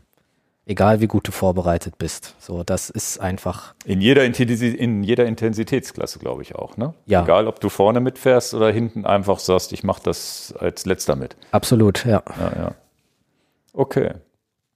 Aber darum ja. geht's ja auch, das dann zu überwinden. Das ist ja, das sind ja die Momente eigentlich, wo du am Ende stolz drauf bist. Was ist denn deine persönliche, äh, dein persönlicher Antrieb? Ist es der Wettbewerbsgedanke, ich möchte so und so viel da werden, der dann in dem Augenblick eine Rolle spielt? Oder weil das ist ja für viele unbegreiflich, warum gehen die überhaupt auf eine mehrtägige Ultracycling-Tour? Das macht ja überhaupt gar keinen Sinn. ja. Was können da Ziele sein? Ja, ja. Also bei mir hat es sich entwickelt im Laufe der Zeit. Also es hat sich, also es unterscheidet sich sozusagen. Es ist jetzt nicht, dass man das einmal sich überlegt und dann ist es für immer so, sondern ähm, als ich angefangen habe, war für mich immer das, das geilste Gefühl wirklich dieses Freiheitsgefühl, so dieses zu wissen, dass ich aus eigener Körperkraft quasi von meinem Wohnort Ort aus eigentlich überall hinfahren könnte, wo ich hin will, wenn ich nur genug Zeit habe. Mhm. So dieses, es hat halt das wiedergespiegelt, wie ich zum Sport gekommen bin. So mein, mein erster 300er war zum Beispiel einfach von, von meiner Studienstadt äh, in meiner Heimatstadt zu meinen Eltern. So, da habe ich einfach mal testen wollen, ja, kann ich das fahren? So, und dann ähm, so hat sich das entwickelt. Und das war auch immer das, warum ich dann weitere Strecken fahren wollte. Es war nicht unbedingt dieser Wettkampfgedanke, auch wenn ich es natürlich, sage ich mal, sekundär immer mit betrieben habe und ich natürlich irgendwie cool gefunden habe, wenn ich auch vorne mitfahren kann und nicht irgendwie Vorletzter werde. Ähm, aber es ging mir schon so um dieses, ja, mich in meinem eigenen Körper so gut zu fühlen, dass ich weiß, dass ich diese, diese Freiheit irgendwie habe und diese, diese Ortsunabhängigkeit aus eigener Körperkraft. Mhm. Und ähm, das hat sich aber im Laufe der Zeit, glaube ich, ein bisschen abgeschwächt. Wahrscheinlich, weil man doch auch, wenn man gewisse Dinge halt immer wiederholt macht, ähm, dann stumpft man ein bisschen ab. Man gewöhnt sich dran. Also ja. ja. das erste Mal, wenn man irgendwie an einem Tag 600, 700 Kilometer gefahren ist, dann denkt man so Wahnsinn, das ist ja unvorstellbar viel. Und wenn du es ein paar Mal gemacht hast, dann relativiert das. Ja? Und mhm. dann ist es auch eigentlich gut, wenn man immer mal sich wieder mit Menschen unterhält, für die immer noch sagen, oh, das ist ja unvorstellbar, um immer mal wieder diese Perspektive überhaupt zu kriegen, dass das vielleicht tatsächlich schon ähm, nicht alltäglich ist. Aber das, das hat auf jeden Fall bei mir auch auf jeden Fall abgenommen, ein bisschen abgestumpft. Und ähm, als ich das Race Around Germany gefahren bin, ähm, danach hatte ich einen extremen Tiefpunkt, muss ich sagen. Also wo ich auf Radfahren eigentlich gar nicht mehr so richtig Lust hatte und auf Rennradfahren sowieso schon mal gar nicht, ähm, weil das wirklich ja neun Tage waren, wo ich an mein eigenes Limit komplett gegangen bin. Also so war ich vorher noch nicht ähm, unterwegs. Und das hat auch in meinem Kopf auf jeden Fall ganz viel mit mir gemacht. Einfach diese Situation beim Race Around Germany, das fährt man ja auf Zeit gegen sich selbst. Also man misst sich nur am Streckenrekord. Man fährt nicht in einem Starterfeld los. Mhm. Das heißt, man ist wirklich. Das geht einmal rennradmäßig um Deutschland rum, oder? Genau, das sind einmal dreieinhalbtausend Kilometer um Deutschland und du suchst dir quasi aus auf der Strecke, wo willst du starten und das ist egal. Das ist dann okay. dein Ziel auch, ja. Mhm. Und ähm, die Strecke ist aber vorgegeben. Genau, die Strecke. GPX. Genau, ja. genau. Die Strecke ist fix und du kannst ja aber halt starten, wann du willst und irgendwo auf dieser, auf diesem Kreis. Ist sie denn ganz schön so, dass man auch mal Feldwege fährt oder auch viel Auto, oder Landstraße? Die waren nicht so schön. Okay, krass. Okay. Also- Na, das ist natürlich auch noch doof. Ja, also Herausfordernd, ich, ich würde es so. nicht nochmal fahren. Also Okay. das war wirklich für den Kopf einfach brutal anstrengend zu wissen, du fährst wirklich nur für dich oder gegen dich. So dieses, Mhm. es gibt kein Feld. Also ich hatte halt der Matti, der hält halt da den Streckenrekord und das war so mein, mein Referenzpunkt natürlich, aber man, man, man, inter, man hat null Interaktion. Das heißt, du bist über eine Woche mit dir alleine an deiner absoluten Leistungsgrenze und ich bin das halt auch mit einem Minimum an Schlaf gefahren. Das heißt, man ist sowieso in einem kompletten Hm. Film irgendwann, den man da so hat. Und ähm, da habe ich halt wirklich so ein äh, krasse emotionale Ups and Downs gehabt, die so willkürlich auch oftmals dann sind. Ähm, das fand ich beeindruckend. Und tatsächlich bin ich zum Beispiel ins Ziel gekommen und habe eigentlich gar nichts gefühlt so groß. Es war jetzt, man, man erwartet dann, das ist die Euphorie des, des Lebens, so, dass man das Mhm. geschafft hat. Und irgendwie war das eher so, ich bin den Ende, das Ende nochmal richtig stark gefahren und nochmal die letzten 24 Stunden durchgefahren und war richtig gut und habe mich tatsächlich auch dann vor dem Ziel gefreut, dass es gleich fertig war, aber tatsächlich die letzten zwei, drei Stunden vor dem, vor der Zielankunft war ich irgendwie so fertig und ich war so leer, als ich in, dort angekommen bin. Ich, da ging einfach gar nichts. Also ich wurde da abgeholt, habe mich ins Auto gesetzt, hab eingeschlafen und das war's. Und das hat dann einen extrem langen Gedankenprozess erst danach eigentlich ausgelöst. Ähm, und wo ich das auch erstmal, also ich habe sehr lange gebraucht, um das zu verarbeiten, bis ich wieder irgendwie bereit war, tatsächlich zu trainieren und Sport zu machen. Und derzeit habe ich halt dann das zu schätzen gelernt, dieses, ähm, diese Emotionen, die ich unterwegs halt erlebt habe. Und ähm, da ist mir bewusst geworden, das sind Emotionen, die ich so nirgendwo anders kriege, weil du komplett für dich selbst diese Emotionen auslöst. Und wenn du jetzt mal versuchst, dich zu erinnern, wann du extreme Gefühle erlebst, positiv und negativ, also extremes Glück oder extreme Freude, extreme Trauer, ähm, das sind eigentlich immer Momente, die wir mit anderen Menschen teilen. Also Oder es- eben Verluste von Menschen und sowas. Genau. Also es ist immer eigentlich, ist ganz selten, dass du für dich ein, eines dieser, dieser, dieser Extrememotionen hervorrufst. Oder zumindest bei mir. So, ne? Mhm. Und ähm, das hat mich äh, seitdem nicht mehr losgelassen. Das ist das schon, glaube ich, bei mir mittlerweile der, der Hauptgrund, warum ich immer mal wieder so an diese Belastungsgrenze rangehe und auch diese Rennen fahre, weil ich irgendwie auch dieses, dieses Gefühl halt, dieses selbstinduzierte Gefühlschaos irgendwie zu, zu schätzen weiß. Hm. Und das, da reden wir nicht über die Belohnung durch Endorphine, sondern eher über wirklich ähm, Stimmungen, die da entstehen, die Ja. man sonst nicht hätte. Ne? Ja. Also es gibt ja auch Leute, die dann in Tränen aufgelöst sind zwischendrin oder, oder eben sich freuen oder was auch immer. Also das ist ja. Okay. Aber du hast halt das ganze Spektrum, ne? Also von der, also von wirklich das ganze Gefühlsspektrum Mhm. rufst du halt ab in so einer, so einer Situation dann. Ja. Ja, Das habe ich so noch nicht erlebt. Bei meinen, das längste waren 500 Kilometer mal Trondheim-Oslo, aber das ist alles noch Peanuts. Da kommt da, zumindest bin ich da noch nicht hingekommen. Dass ich das, wahrscheinlich ist das dann dieses Mehrtagesding. Ja, ja spannend.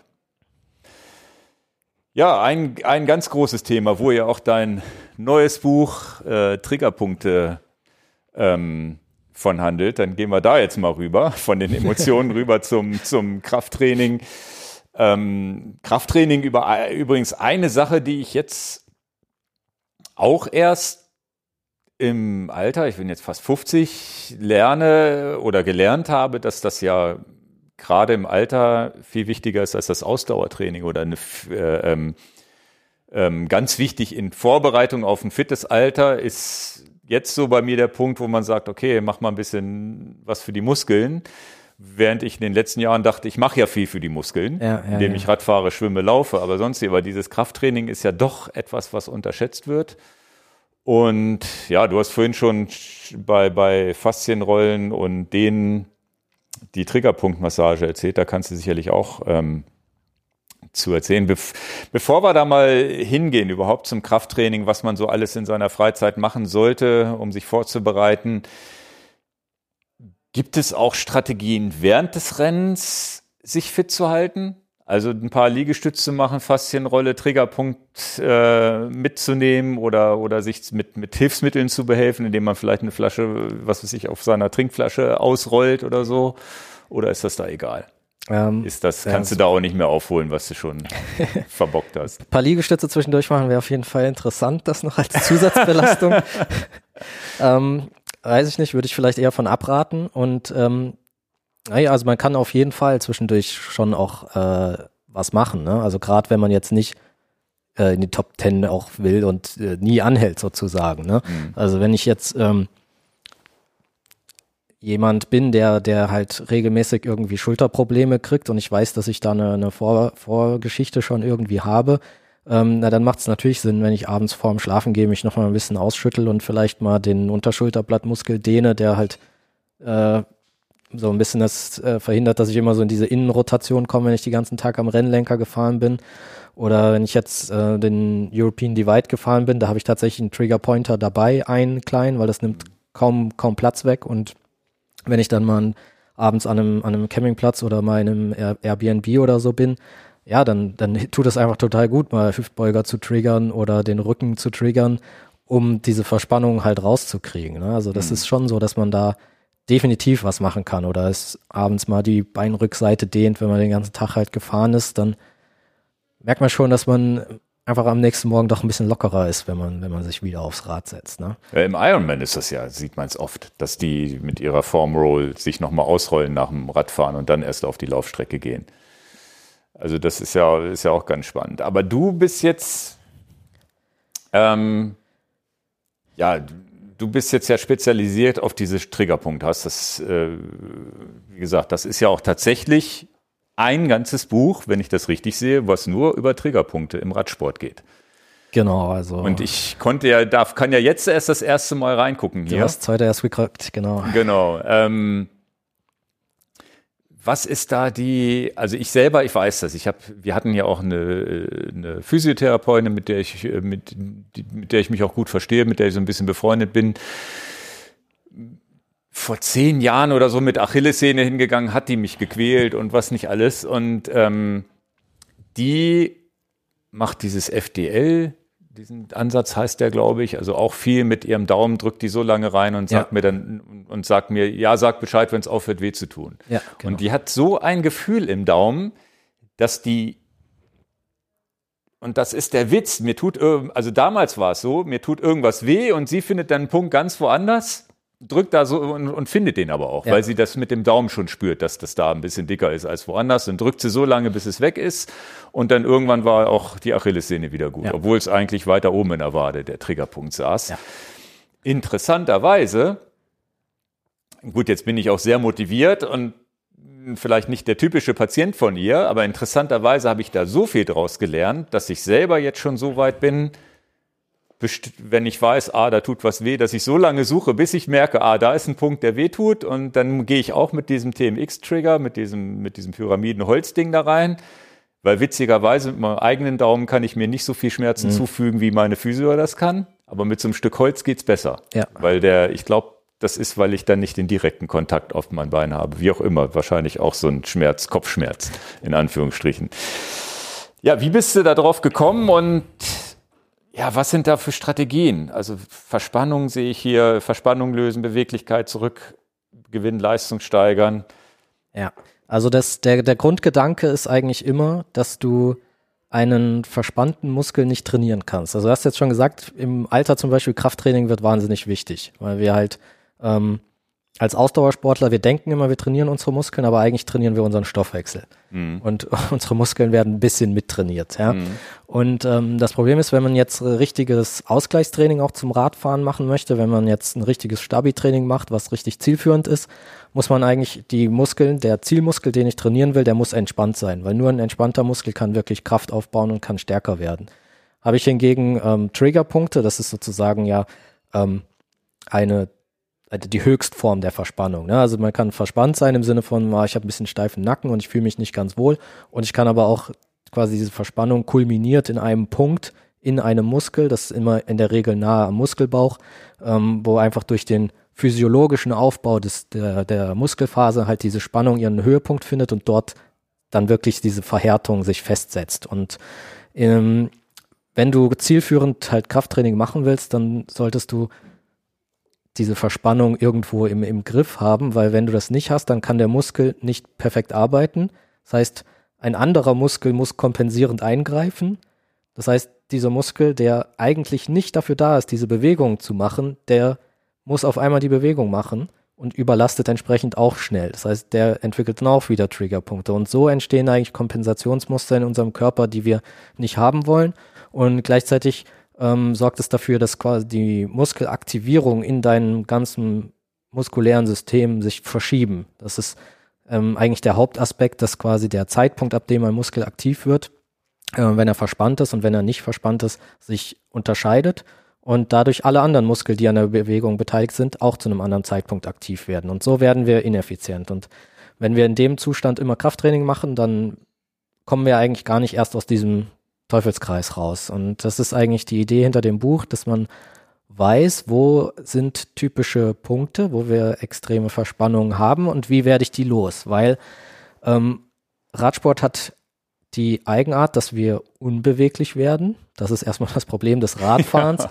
was halt durch die einseitige Belastung ausgelöst wird. Mhm. Ja, wir bewegen uns nur auf einer Bewegungsachse, nur Vortrieb erzeugen, nur nach vorne. Wir haben überhaupt keinerlei Rotationsbewegung in und unseren noch Gelenken. Krumm, eine krumme Sitzhaltung. Krumme äh, Sitzhaltung und wir haben äh, ein extremes Kraftungleichgewicht im Sinne von der Vortrieb, den wir erzeugen, der kommt fast, also nicht fast ausschließlich, aber schon zu einem sehr, sehr großen Teil aus mhm. unserem Quadrizeps. Und dann haben wir Muskulatur, die eigentlich eher passiv äh, nur unser, unser Pedal quasi wieder nach oben bringt und wir haben eine Stabilisierung im Knöchel zum Beispiel. Und ähm, das ist ein Problem, weil der Körper quasi eigentlich darauf ausgelegt ist, dass wir Kraftgleichgewichte haben. Wenn wir jetzt ein Kraftungleichgewicht haben, im Sinne von der Oberschenkel wird super stark, die Beinrückseite hingegen, die ist eher schwach im Vergleich dazu. Muss der Körper aber irgendwie damit umgehen, weil ja zum Beispiel die Kniescheibe muss ja da bleiben, wo sie ist. Ja, und ähm, Kraft einfach so aus dem Nichts aufbauen kann der Körper nicht. Das heißt, was macht er? Er verhärtet. Das heißt, die faszialen Strukturen, die den Muskel umgeben und die auch einzelne Muskelfasern umgeben, die werden in ihrer Struktur härter, um ein Gegengewicht gegen den starken Oberschenkel Vorderseite aufzubauen. Das und heißt, der hintere Bereich wird härter. Genau, der hintere mhm. Oberschenkel. Das ist ein ganz, ganz typischer Fall für Radsportler, ähm, weshalb auch nahezu keiner, der viel Rad fährt, mit seinen Fingern auf den Boden kommt. So, das ist, also ist das denn dieses im Volksmund verkürzen ist eigentlich eher, dass er härter wird und unbeweglicher. Genau, also ein Muskel verkürzt in dem Sinne nie, weil der ist ja fest an zwei Enden befestigt, ja. am Knochen oder an der Faszie. Ähm, aber sozusagen jeder Muskel, jeder Muskelkomplex und innerhalb eines Muskels Muskelfaserbündel und Muskelfasern sind von einer Faszienschicht umhüllt. Also die Faszie mhm. ist jetzt nicht nur wie zwischen Haut und Muskel, wie man es jetzt von der Black Roll kennt, sondern ist wirklich ganz tief im Muskel auch drin. Und diese Strukturen verhärten und sorgen dafür, dass mein Muskel sich eigentlich nicht mehr so weit bewegen kann, wie er es früher mal konnte. Und das ist im Radsport vor allem das Kompensationsmuster, was dafür sorgt, dass wir unbeweglich werden. Und gleichzeitig ist das aber auch äh, vereinfacht das sehr vieles, weil das Fahrrad gibt uns allen komplett den Bewegungsablauf vor. Ja, das ist also äh, viel weniger individuell als, als jemand, der Basketball spielt. Da gibt's ganz, mhm. ganz verschiedene Bewegungsabläufe und jeder Spieler wird da irgendwie anders zum Korb sich hinbewegen. Ähm, Radfahren hingegen ob du jetzt auf deinem äh, Rennrad sitzt oder ob ich auf meinem Rennrad sitze, wir machen beide die gleiche Bewegung und eigentlich gibt uns der Rahmen und die Kurbellänge gibt uns das schon vor. Ja. Und deshalb ist Radsport extrem berechenbar. Also man kann sehr, sehr gut sagen, zum Beispiel wie jetzt das Beispiel mit der Beinrückseite, ähm, ja, das, das betrifft im Endeffekt jeden, der nicht irgendwie einen Ausgleich dafür hat. Und bei dir auch zum Beispiel die Achillessehenschmerzen, das ist auch so ein Klassiker beim Radfahren und das kann man ganz leicht auch begründen, weil halt ähm, der, der Schollenmuskel, der Zwillingswadenmuskel permanent die ganze Kurbelumdrehung lang, das Pedal in der, ähm, oder dein Knöchel und Pedal quasi im richtigen Winkel halten muss, damit die Kraft, die du oben erzeugst, nicht von deinem Gelenk geschluckt wird, sondern dass sie irgendwann auch am Hinterrad ankommt. Mhm. Das heißt, der ist halt durchgehend aktiv während der ganzen Kurbelumdrehung. Denkt man gar nicht, Wade dachte ich immer interessiert. Ich dachte, das kommt vom Laufen. Mm, ja, Laufen ist natürlich auch, äh, da kann man das auch entwickeln. Ja, ja. ja also ist jetzt, ich habe es jetzt nur aufs Radfahren bezogen. Ja, ne? Und ähm, aber da gibt's halt sehr, das ist relativ berechenbar, ne? Und das Konzept, das ist ja auch tatsächlich eine, wird eine Buchreihe. Also es wird nächstes Jahr noch einen äh, zweiten und dritten Teil geben für Laufsport und Triathlon, wo dann Laufen und Schwimmen behandelt mhm. wird. Ähm, man kann, wenn man die Biomechanik einer Sportart verstanden hat, sehr gut vorhersagen, wo typischerweise diese Triggerpunkte sitzen. Mhm. Und ähm, so ist das halt auch aufgebaut, ähm, wie du schon sagst, dass man möglichst gut eigentlich dieses Körpergefühl entwickeln kann, dass man es eben selbst lösen kann, die Probleme. Und ähm, deshalb ist zum Beispiel immer bebildert, wo ist der Punkt und wo ist das Gebiet, wo typischerweise der Schmerz entsteht. Weil, wie du gesagt hast, das fällt meistens auseinander. Mhm. Weil eben ähm, dieser Triggerpunkt sitzt typischerweise in der Nähe eines Muskelbauchs, da wo eben physiologisch die Spannung am größten wird. Und Schmerzen spüren wir meistens am sogenannten Perzeptionszentrum. Das ist da, wo die Rezeptordichte am höchsten ist. Und das ist eher in der Nähe eines Gelenks, weil da werden quasi die meisten Signale ja. zurückgesendet. Ähm, wie ist die Winkelstellung im Gelenk? Wurde die Bewegung ausgeführt? In welcher Phase der Bewegung bin ich gerade?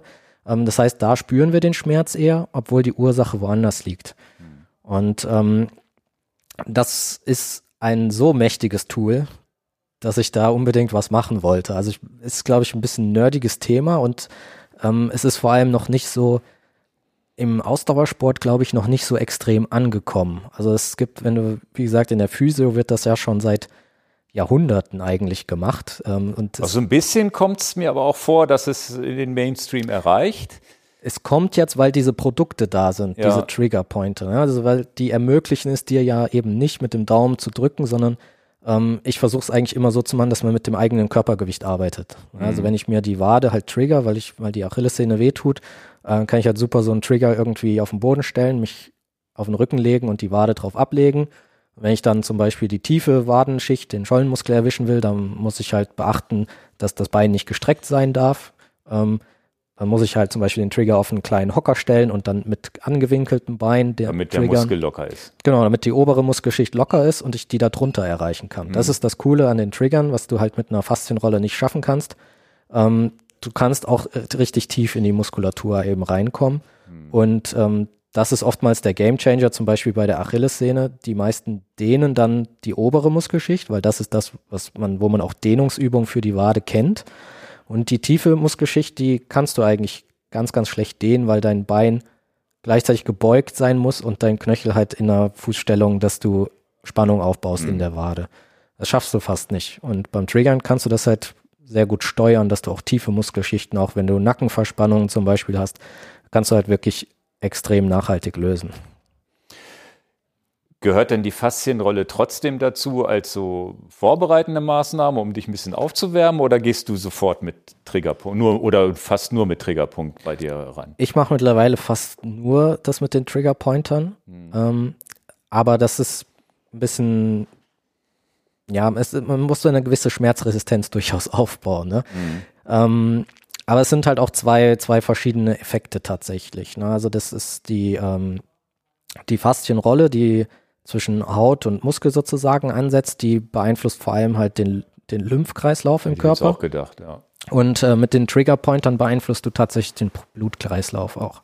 Weil ich, äh, Faszienrolle sehe ich auch so, soll man ja auch ähm, langsam damit dann abtransportiert werden kann. Ich glaube, ähnlichen Effekt hat man auch mit den, da, da habe ich jetzt auch was zu Hause, wo ich erst das so ein bisschen belächelt hatte, gesagt, da brauche ich nicht.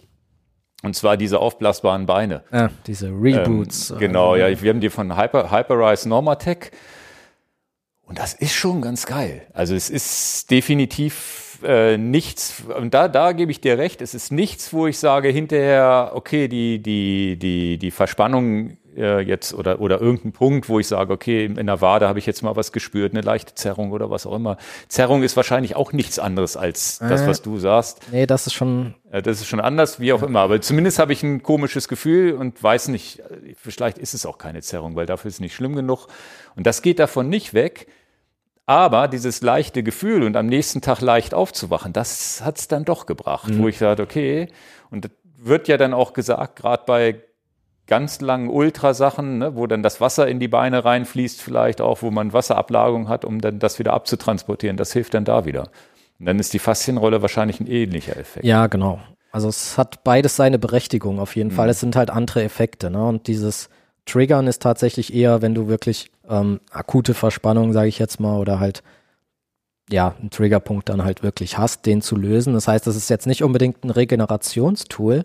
Man kann das auch nutzen, so ein bisschen um als Warm-up oder Cooldown, um die ähm, Durchblutung anzuregen, aber so dieses lange auf einem Punkt bleiben bis zum Maximum und wirklich so eine, so eine richtig tief sitzende Nacken- oder Rückenverspannung oder so zu lösen, das hat dann nichts mehr mit Regeneration zu tun. Das ist dann auch eigentlich eine eigene das ist Einheit. Ja ne? eine Verletzungs. Genau, das äh, ist Rehabilitation ja, Reha, eigentlich. genau. Ne? Und ähm, Wie lange sitzt man denn da an so einem, wenn du diese, da, sag mal, du hast so einen tiefen Punkt, legst dein Bein auf den Tisch hier, den wir jetzt stehen haben, extra dafür.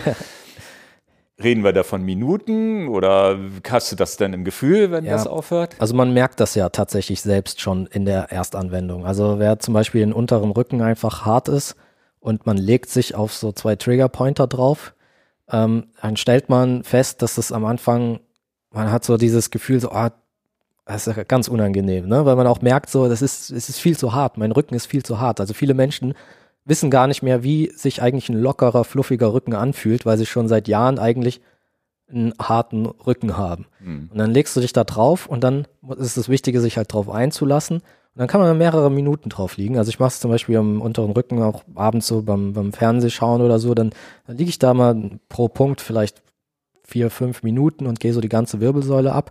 Und du merkst dann im Laufe der Zeit richtig, wie du absinkst. So, Mhm. wie du auf einmal so schon fast ganz am Boden liegst, ja, was, was am Anfang, wenn du dich draufgelegt hast, ein Ding der Unmöglichkeit war, weil dein Muskel einfach so hart war, dass der, der Trigger gar nicht einsinken konnte. Ja. Spannend. Und muss man da als Anfänger auch vorsichtig anfangen, das sagt, okay, jetzt gehe ich mal nicht an, weil bei, bei den Black Rolls weiß ich, dass es da eine Orange gibt, die ist super hart und dann gibt es eine schwarze, die ist nicht so hart und da muss, wenn ich, ich mache das, ne, mich stört das alles nicht. Aber wenn ich das äh, irgendjemandem anders mal gebe, hier probieren wir aus, dann gesagt, können sie nicht. Viel zu, ist das beim Triggerpunkt das gleiche, dass es erstmal nicht geht oder man Also- sich da rantasten muss? Man muss sich äh, rantasten, sicherlich. Also es ist erstmal so, dass du, du, du machst da nichts kaputt mit oder so, auch wenn es dir vielleicht ein bisschen mehr weh tut. Je verspannter du bist, desto mehr tut's halt logischerweise weh. Ne? Und ähm, da muss man für sich selbst so ein bisschen, wenn, wenn dir irgendwie schwindlig werden sollte oder so, dann solltest du aufhören. ja? Also du sollst jetzt nicht da drauf liegen, bis, bis du in Ohnmacht fällst. Ne? Ähm, und es gibt halt gewisse Muskeln, die sind so ein bisschen, äh, sag ich mal, anfängerfreundlicher als andere. Ja, so, so die, die Hüftbeuger ist so ein Klassiker. Ah, der ist irgendwie unangenehm. So, Mhm. Also ich weiß nicht auch, wer, wer Das ist hier der hier vorne oder hinten? genau vorne, ja, so Vorne. hier oben, Ja, also ja. über übers Becken. Und wer, wenn man den schon mal bewusst dehnt, da merkt man meistens schon so, ach, das Dehnen ist schon, das, das zirpt schon so ein bisschen. Und ähm, deshalb bei sowas empfehle ich es dann tatsächlich auch vielleicht erstmal, deshalb sind auch immer Dehnungsübungen und alles, ist es auch immer mit drin in dem Buch. Ähm, da macht es dann vielleicht erstmal Sinn, drei Tage hintereinander mal abends sich den Hüftbeuger vorzunehmen und den mal kurz zu dehnen und dann das mal auszuprobieren, wie das mit dem Triggern ist. ne? Das heißt, du bist kein Den-Gegner, weil da gibt's ja auch polarisierende Meinungen. Mm, Ja, aber auch da muss man wieder äh, unterscheiden, was ist der Zweck des Dehnens. Also es gibt ja einen Berg an Literatur zum Thema Dehnen in, äh, in Verbindung mit Verletzungsprävention. Und da kommt man natürlich zu extrem unterschiedlichen Ergebnissen seit Jahrzehnten. Mhm. Da kann man ja immer noch quasi ist, ist die Forschung sich komplett uneins. Ähm, und da kann ich ehrlicherweise auch keine, keine genaue Aussage zu tre treffen. Und ich halte das da auch zum Beispiel im Radsport für gar nicht groß relevant im Bezug auf wirklich auf dem Radfahren. Ob du dich jetzt davor dehnst, danach dehnst oder dich gar nicht rund um die Radeinheit dehnst. Also Mhm. das ist zum Beispiel bei mir in meinen Trainingsplänen nicht Bestandteil, äh, dass ich sage, es tut dir gut, dich direkt danach zu dehnen oder direkt davor zu dehnen. Es ist, macht keine, also es gibt keinen eindeutigen äh, Stand dazu und ähm, es macht, glaube ich, in meinen Augen keinen großen Unterschied. Aber was erwiesen ist, dass du deine Bewegungsreichweite durch regelmäßiges Dehnen erhöhst. Und das ist für mich das Entscheidende. Ja? Also Mhm. für mich ist das regelmäßige Dehnen und Triggern, das sind separate Einheiten. Und wie gesagt, die sind nicht dafür da, dass ich schneller regeneriere, sondern die sind dafür da im Radsport, also im Kontext Radsport, vor allem dafür, dass ich nicht meine Beweglichkeit verliere, weil das passiert im Laufe der Zeit, wenn ich immer nur Rad fahre. Mhm. Und wenn sich da einfach so ein Prozess einschleicht, dass ich unbeweglich werde, dann verliere ich im Laufe der Zeit auch Performance auf dem Rad, weil Beispiel äh, wieder mit der Beinrückseite. Mein Becken ist auch dadurch dann nicht mehr so beweglich. Und wenn ich halt eine stärkere Beugung im Becken habe, habe ich auch eine bessere Sitzposition, weil ich kann einfach mehr Druck aufs Pedal bringen. Das heißt, Beweglichkeit ist nicht nur ein, ein Selbstzweck oder nur Gesundheitsförderung, sondern Beweglichkeit ist Voraussetzung dafür, dass du richtig gut Rad fahren kannst. Auch wenn das in der Regel erstmal äh, negiert so wird. Aber ja. wenn, man, wenn man beim Bikefitting war, wird man ja ich glaube, du hast es eingangs sogar schon gesagt. Also du gehst nicht zum Bikefitting und kriegst deine perfekte Position, sondern dein guter Bikefitter wird dir sagen, ja, okay, wir könnten hier noch das und das verbessern, aber momentan ist dein Limiter zum Beispiel, dass du, du wirst nicht drei Stunden mit so tief sitzen können. Also genau. musst du beweglicher werden. Also musst du erstmal wissen, was ist der Grund dafür, dass der untere Rücken nicht so beweglich ist. Kommt das durch den Rücken? Kommt das durchs Gesäß? Kommt es durch die Beine? Dann muss ich daran arbeiten. Ein halbes Jahr später gehe ich wieder zum Bikefitter und ja, schon ja. ist wieder ein bisschen besser. Das erste, was wir machen der, beim Bikefitting, er kommt auf die Massagebank und es wird mal geguckt, wie beweglich ist er. Genau. Und dann wird geguckt, also bist, bist du zu unbeweglich, kriegst dein Bein nicht bis an die Brust dran, kannst du auch nicht so tief auf dem, auf dem Rad sitzen. Ist genau. ja ganz klar. Ja. Also das, das ist ja ein, ist, ist, ist ein ganz spannendes Thema. Ähm, jetzt gibt's ja auch diese Massagepistolen, die ja, die ja auch vorne so einen Punkt haben, nur dass der da reinhämmert. Ja. Ist das wieder was, wo du sagst, das ist eine ergänzende Therapie oder ist es die, weil Triggerpunkt ist ja eher so statisch oder ja. sozusagen. Ne? Also ich würde die Massagepistole eher mit dem, mit dem Rollen vergleichen. Mhm. Also es wirkt eigentlich an der Oberfläche, weil du kommst nicht in die Tiefe, weil du genau diesen Effekt nicht hast, dass du auf einem Punkt mehrere Minuten bist und mhm. nach und nach erst wirklich reinkommst, weil du kommst mit dieser Massagepistole nicht zwischen die Muskelfasern, weil du einfach, dein Muskel ist schon zu hart, bist da an der Oberfläche. Okay. Das heißt, und, und in deinem Buch ist es so, wenn ich jetzt hier mal, ich, ich wir, wir haben das, lassen das hier auch immer so ein bisschen als Slide im Hintergrund laufen. Ich, wie gesagt, das Buch sehe ich heute auch zum ersten Mal. Da hast du ja so ein paar Punkte am Knie, äh, sehe ich jetzt hier zum Beispiel, wenn ich mir das Bild angucke, wo du am Knie so einen Punkt äh, oder unterm Knie so einen Punkt angegeben hast. Das heißt, wenn man jetzt dein Buch hat und ich habe jetzt, ich, ich habe jetzt Wade, dann kann ich hier wahrscheinlich im Inhaltsverzeichnis gucken oder blätter ja, mich durch, wo ist die Wade und dann sehe ich hier vier, fünf, sechs, sieben Punkte, die es sein könnten. Und das merke ich dann, aber wenn ich die Punkte abarbeite, dann merke ich schon, welcher von den fünf ist es oder sind zwei ja. davon und so weiter. Das heißt, das ist die Anleitung dahingehend visualisieren. Das heißt, da kann ich als Anfänger sagen, okay, ich probiere mal ein bisschen rum und kann auch nichts kaputt machen. Genau, oder? also das Konzept ist so, dass du die ersten Seiten des Buches quasi ein bisschen Theorie ähm, kriegst, wie was passiert eigentlich in deinem Körper, was machst du da eigentlich? Ähm, dann auch die Biomechanik des Radsports, dass man einfach auch die Herleitung hat. Ähm, warum sind es jetzt genau diese Punkte, die relevant sind?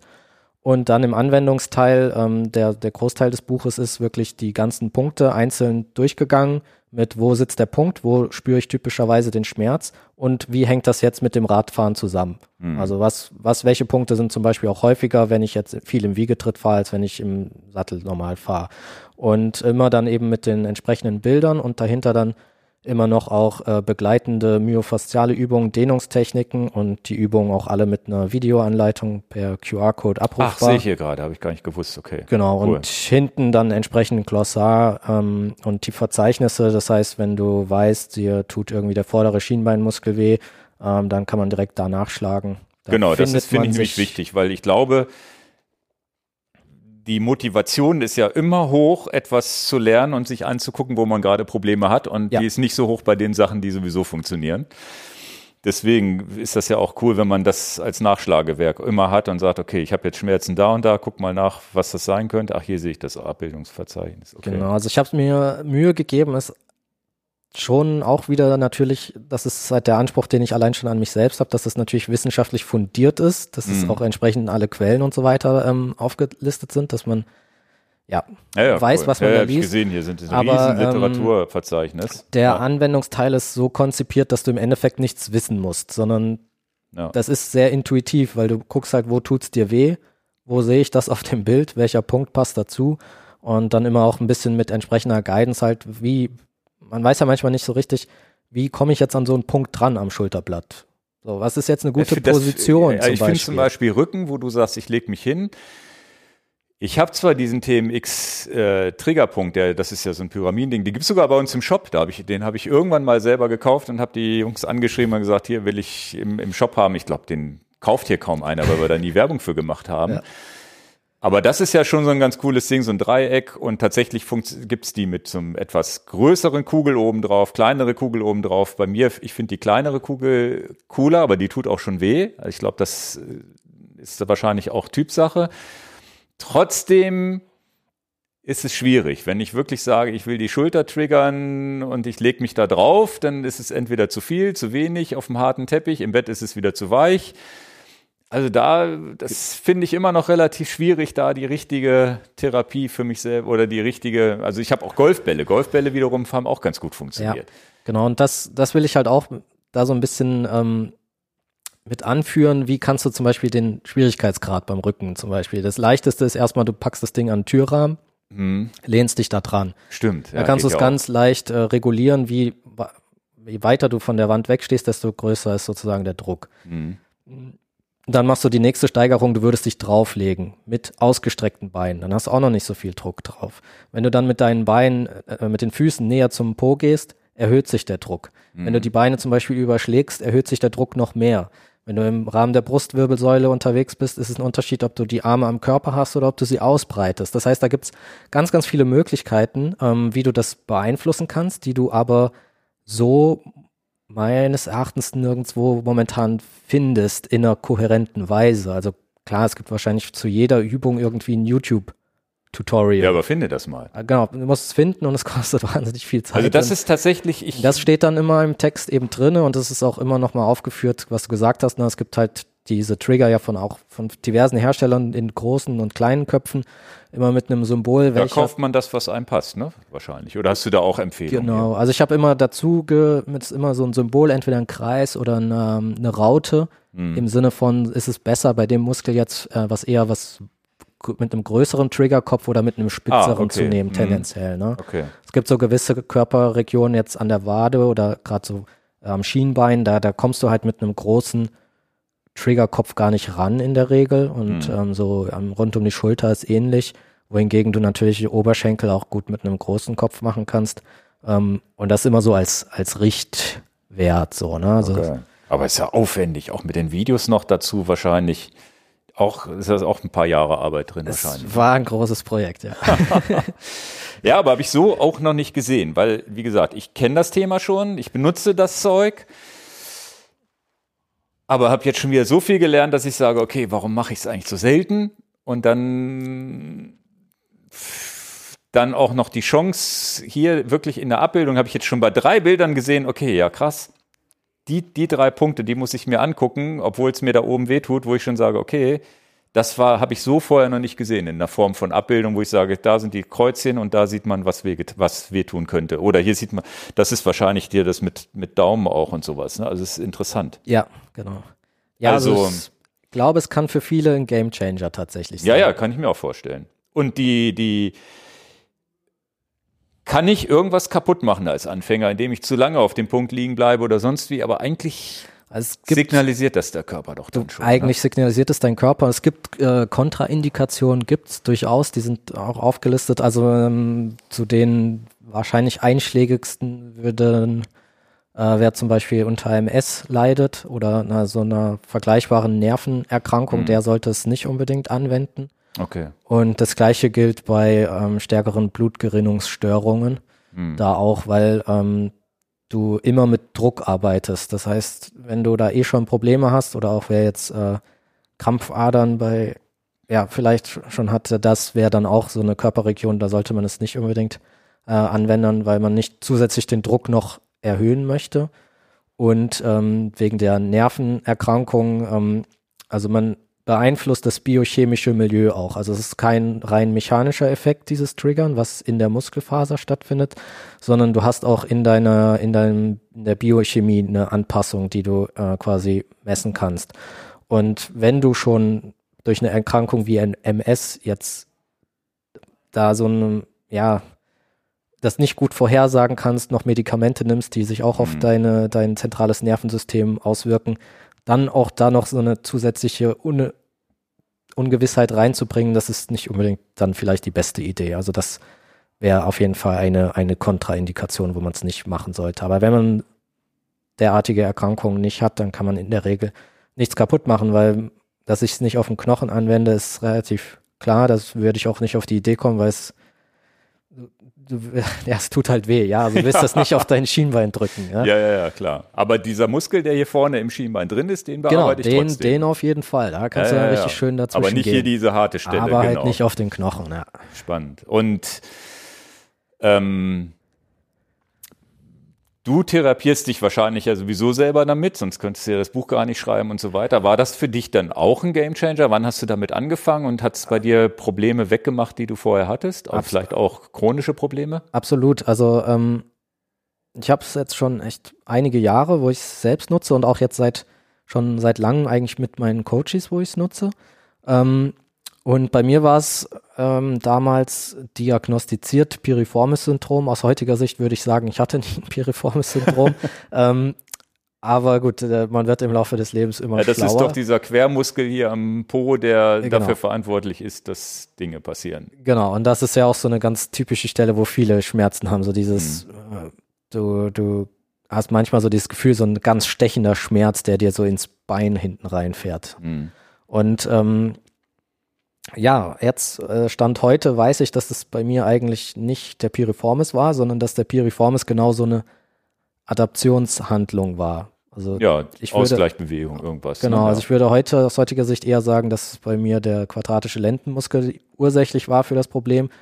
Dann der Piriformis eingreifen musste, um. Quadratische Lendenmuskel, welcher ist das? Ah, das ist eigentlich ein Bauchmuskel, der aber hier am Rücken, der quasi so eine Verlängerung des quer verlaufenden Bauchmuskels ist. Ist das der auch, der das ISG immer rausploppen lässt? Oder? Äh, auf, ja, genau, Ja. das kann der, genau. Und ähm, ja, dadurch, dass der quasi mein Becken nicht stabilisiert hat, musste dann der Piriformis das machen. Der ist steinhart geworden und dann drückt er auf den Ischiasnerv und äh, Verstanden. verursacht diese Schmerzen. Und das ist einer dieser typischen Punkte, der quadratische Lendenmuskel, der für eine so ein sogenannter primärer Triggerpunkt, ähm, der ganz oft Auslöser von ganz vielen Schmerzphänomenen ist, ähm, die dann aber nicht erkannt werden, weil wir uns zu schnell auf das Symptom fokussieren, weil der Schmerz halt am Gesäß, am Piriformis viel, viel größer ist.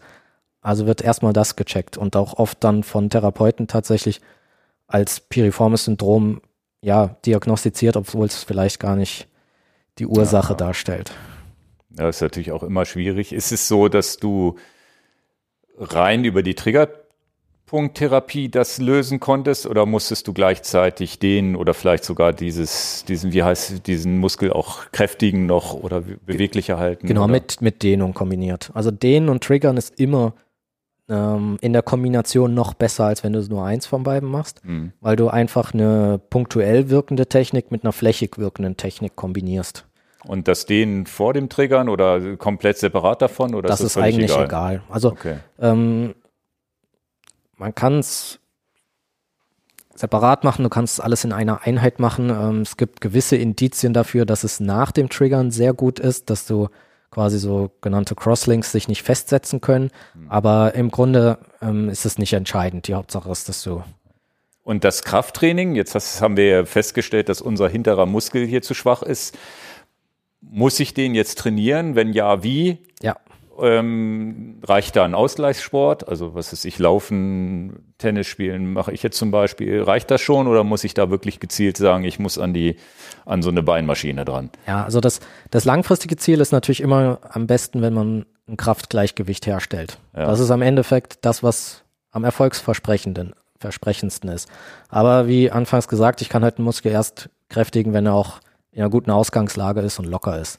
Deshalb ist sozusagen dieses ähm, Lösen von Verspannung immer der erste Punkt und dann kommt eben das, das Kräftigen dazu. Es ist aber langfristig auf jeden Fall immer angeraten, wenn man schon eine Sportart wie jetzt Radsport betreibt, die eben diese Einseitigkeit mit sich bringt.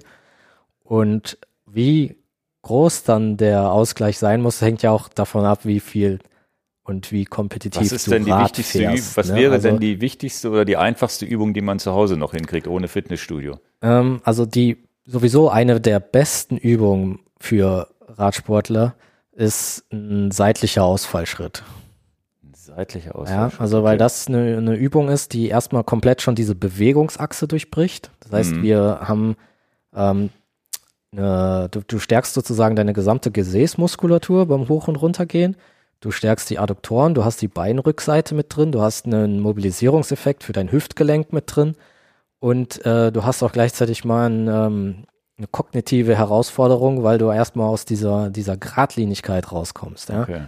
Ähm, ist aber tatsächlich, hört sich immer trivial an, Ausfallschritt, aber es ist schon ähm, eine, eigentlich, wenn man sonst nichts macht, eine etwas fortgeschrittene Technik, ja. Ist die ja auch drin wahrscheinlich, ne? Ja, ja, also und so seitliche Ausfallschritte, Ex-Lunges, Goblin Squats, sowas alles. Mhm. Also nicht die normale Kniebeuge, sondern seitlicher Ausfallschritt. Genau, also so diese, diese Bewegungsachse einfach mal verlassen, diese Gradlinie, das ist wichtig. Und ähm, das hat halt auch einen größeren Fokus auf eine, auf die Beinrückseite und auf die Ges Gesäßmuskulatur. Okay. Na cool, müsst ihr euch angucken in dem Buch hier. Das ist ja auch das Wichtigste, dass der eine oder andere das Buch noch kauft. Ja, das habe ich hier zwei, zwei Stunden 42. Ach, Wahnsinn. Naja, nicht ganz, nicht ganz. Ein bisschen was ist ja vorne weggegangen. Nee, spannend, spannend. Also das, wenn ich jetzt, du vorhin das einmal hatte ich dieses Stichpunkt Zerrung noch oder Krampf oder irgendwie sowas. Da hilft dann Triggerpunkt nicht, da dann eher vorsichtig und sagen, erstmal ein bisschen heilen lassen oder da ist es, glaube ich, auch falsch zu dehnen, wenn man jetzt eine akute Verletzung hat, oder? Ja, also eine Zerrung ist genau das nämlich schon. Eine Zerrung ist schon eine Verletzung. Also Ja. eine Zerrung geht ja über dieses normale, ich fühle mich irgendwie oder der Muskel fühlt sich hart an oder er fühlt sich schlapp an nach dem Training, geht darüber schon hinaus, sondern eine Zerrung bedeutet eigentlich, dass schon einzelne Muskelfasern halt wirklich Müsste man verletzt eigentlich auch sind. dick sein vielleicht oder irgendwas. Ne? Ja, je nachdem, ne, Ja. wie, wie groß das ist. Aber das ist ja zum Beispiel dieses riesige Problem, dass wenn Radsportler anfangen, laufen zu gehen, immer übertreiben und denken, Ja. sie könnten ja richtig weit laufen, weil der Stoffwechsel so gut ist, die Ausdauer. ja, die Ausdauer ist da. Und muskulär eben nicht. Ne? Und dann kommen halt die Mikroverletzungen, gerade durch diese exzentrische Belastung beim Laufen.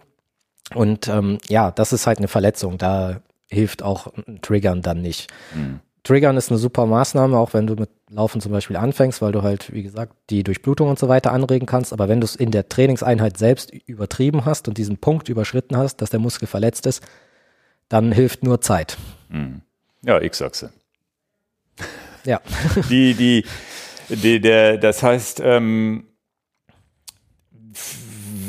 es gibt aber ja immer noch, gehst du denn, hast du denn trotzdem noch ähm, von deinen Leuten, die du coacht oder selber, dass du dann doch zum Physiotherapeuten musst, weil, weil du doch irgendwie mehr hast, als du dachtest? Oder ist das bei dir jetzt komplett vorbei, weil du dich selber auskennst? Oder gibt es Stellen, wo du selber nicht rankommst, wo du dann dich doch behandeln lassen musst? Weil ich auch immer so die Frage mir stelle, muss man nicht als jemand, der wirklich viel, viel macht, auch ab und zu mal zum Physio gehen? Ja. Dass der dann mal guckt, wo er die Punkte findet. Oder vielleicht auch mal dich anguckt. Remote machst du es ja mit, theoretisch, äh, mit, dass du selber einen Blick aufwirfst. Oder wenn die, wenn du die, deine, deine Coaches, wie du sie nennst, direkt vor den Augen hast, ne? Ja, genau. Also ähm, ich sag mal, mit steigendem Wissensstand muss man es seltener machen, weil man einfach schon viele Dinge, wie jetzt deine Achillessehne oder so, ziemlich genau sagen kann, wo es herkommt. Und wenn ich das im Griff habe, selbst erkenne, dann äh, brauche ich es nicht unbedingt. Aber es schadet natürlich, so wie du auch ab und zu zum Arzt zu einer Vorsorgeuntersuchung gehst. Ja, es schadet nicht, immer mal einen Experten irgendwie drauf gucken zu lassen. Ne? Ja, das ist das, was ich vorhin gesagt habe. Physiotherapeutin immer hingegangen und irgendwann weißt du selber, was sie macht. Und dann gehe ich jetzt hin an den Punkten, wo ich weiß, das kriege ich selber nicht hin, weil ich Ja. diese eben diesen Schmerzpunkt selber nicht überschreiten kann, wo ich ihren Daumen brauche, der sagt, oder naja, man muss, und das muss einem auch ganz klar sein, Triggerpunkt Massage tut weh. Wenn ich bei der Physio bin und die richtig reinarbeite, tut's weh.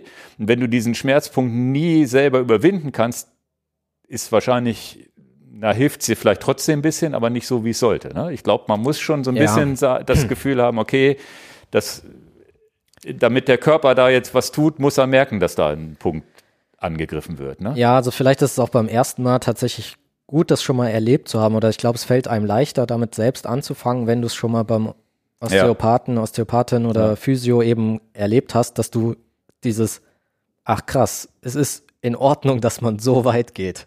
Dieses Genau. Gefühl, ja, Ja, ja. wo man vielleicht ähm, wo du fast vom Tisch springst oder also ich bin da nass geschwitzt, obwohl ich da nur rumgelegen habe. Ne? Also das ist schon, äh, da passiert schon was. Ja, auf jeden Fall. Und ähm, das kann halt sein, wenn man es nicht kennt, dass man ähm, vielleicht die Hemmschwelle zu groß ist. Ne? Das hätte ich jetzt auch nämlich gedacht, dass man einfach sich nicht traut oder eben ja, dass man einfach viel zu früh aufhört und dann gar keinen Effekt erzielt. Ja, also wenn ich es halt als Begleitung mitmache, dann ich fange es immer langsam an und dann steigert man sich im, im ja, Laufe der Zeit. Ja? Und deshalb ist es immer gut, sich erst was rauszusuchen, was nicht so richtig krass verspannt ist, um so ein Gefühl dafür zu bekommen, um auch zu sehen, ne? wenn man, man weiß vielleicht, man hat am Rücken die Verspannung, aber ich teste es erstmal am Oberschenkel oder an der Wade um, um auch mal zu sehen, so, ach krass, also auch visuell, ich sehe ja, wie tief das in meinen Muskel mhm. eindringt. Mhm. Wenn ich es mal gesehen habe, dass mein Muskel, also der Muskel ist ja eigentlich total wie Wackelpudding, ne? Mhm. Im Idealfall. Und wenn ja. man das mal sich visualisiert hat, mal an sich selbst gesehen hat, ähm, dann kann man ja eher diesen Transfer schließen, ah ja, dann äh, ist ja. vielleicht am Rücken, sollte das vielleicht auch so sein eigentlich. Ja, okay. Ja, den Mut muss man haben. Und das, dieses Gefühl, dass es wehtun muss manchmal. Gerade je länger man eine Verletzung glaube ich, und je chronischer was ist, dann ja, ja, ja. tut's dann, das ist es auch hart. Und dann ist es auch schon lange hart. Das ist auch immer doof. Also das, das habe ich auch gelernt bei der Physiotherapeutin damals. Komm nicht immer erst ein halbes Jahr später. Ja, ja, ja. Das ist ja das Schöne, wenn man es halt regelmäßig macht. Ja, und selber dieses, die Anleitung da liegen hat. Nee, also vielen, vielen Dank für die Ausführlichkeit man merkt, also was ich wirklich krass finde, was du für ein Wissen jetzt erstmal hier aus dem Stehgreif mitbringst, das Ganze jetzt hier aus dem Stehgreif auch sehr anschaulich erklärt hast, dass es jeder versteht. Also das finde ich, finde ich ganz wichtig und gleichzeitig aber ja wirklich, ja, was weiß ich, wirklich wissenschaftlich mit Quellenangaben, trotzdem verständlich mit Bildern und so weiter, das hier aufgearbeitet zu haben. Also vielen Dank auch dafür. Ja, sehr dass gerne. du uns dieses Angebot machst, das also das ich glaube, so ein Buch kann man auch nur machen, wenn man da passioniert ist. Und dann hoffe ich, dass das auch monetär bei dir irgendwie ankommt. Ne? Also, dass der eine oder andere das jetzt klickt. Ähm, ich, ich verlinke natürlich deine Buch, Bücher unten. Ähm, freue mich, dich ausfragen zu, äh, dürfen zu durften. Wie, wie komme ich? Ja, super gerne. Also, also wie gesagt, ich habe ich hab viel, viel gelernt. Also so mit und ich war schon, ich bin ja schon einer, der sehr, sehr viel Bücher gelesen hat und viel weiß. Und das, äh, die Kopfschmerzen, die bleiben mir auch im Kopf. Ja, das ist auch eins, meiner, also das finde ich auch eins der faszinierendsten Themen ja. eigentlich. Und eins ist klar, heute Abend sitze ich da mit meinem Triggerpunktteil und gucke nochmal hier, was ich, was, ja. was, was noch besser werden kann. Wobei ich glaube, über die Jahre, und das erarbeitet man sich über die Jahre erst, lernt man seinen Körper kennen. Ja man lernt nicht mit Verletzungen zu leben, sondern man weiß ungefähr, wenn, wenn man gut, so wie ich, ich hatte das Glück, eine gute Physiotherapeutin zu haben. Dadurch habe ich so viel gelernt, so viel Körpergefühl, während Leute, die ja da gar nicht drüber nachdenken, vielleicht jetzt damit anfangen und das erstmal gar nicht finden oder gar nicht zuordnen können und sich da erst rantasten müssen. Und dann irgendwann über die jahrelange Erfahrung weiß ich jetzt schon, also alleine zu wissen, okay, Knie tut weh, ich laufe jetzt trotzdem, ist nichts. Ich weiß, dass da jetzt ein bisschen an der Sehne ein bisschen überlastet ist. Da, früher man, hätte man drei Wochen keinen Sport gemacht ja. und alles wäre noch schlimmer geworden. Ja, ja. Und dieses Wissen, das ist dann viel Erfahrung, glaube ich. Ja, du brauchst auch. diese Kombination aus, ne? Du musst es erleben, du brauchst auch mal jemanden, der es dir bestätigt, dass es ja, sagt, nicht nur ein Gefühl weiter, ist. Ne? ne? Und halt so auch ein Wissensschatz, den man sich im Laufe der Zeit aneignet. Und dieser Trend auch, sich weiter zu bewegen.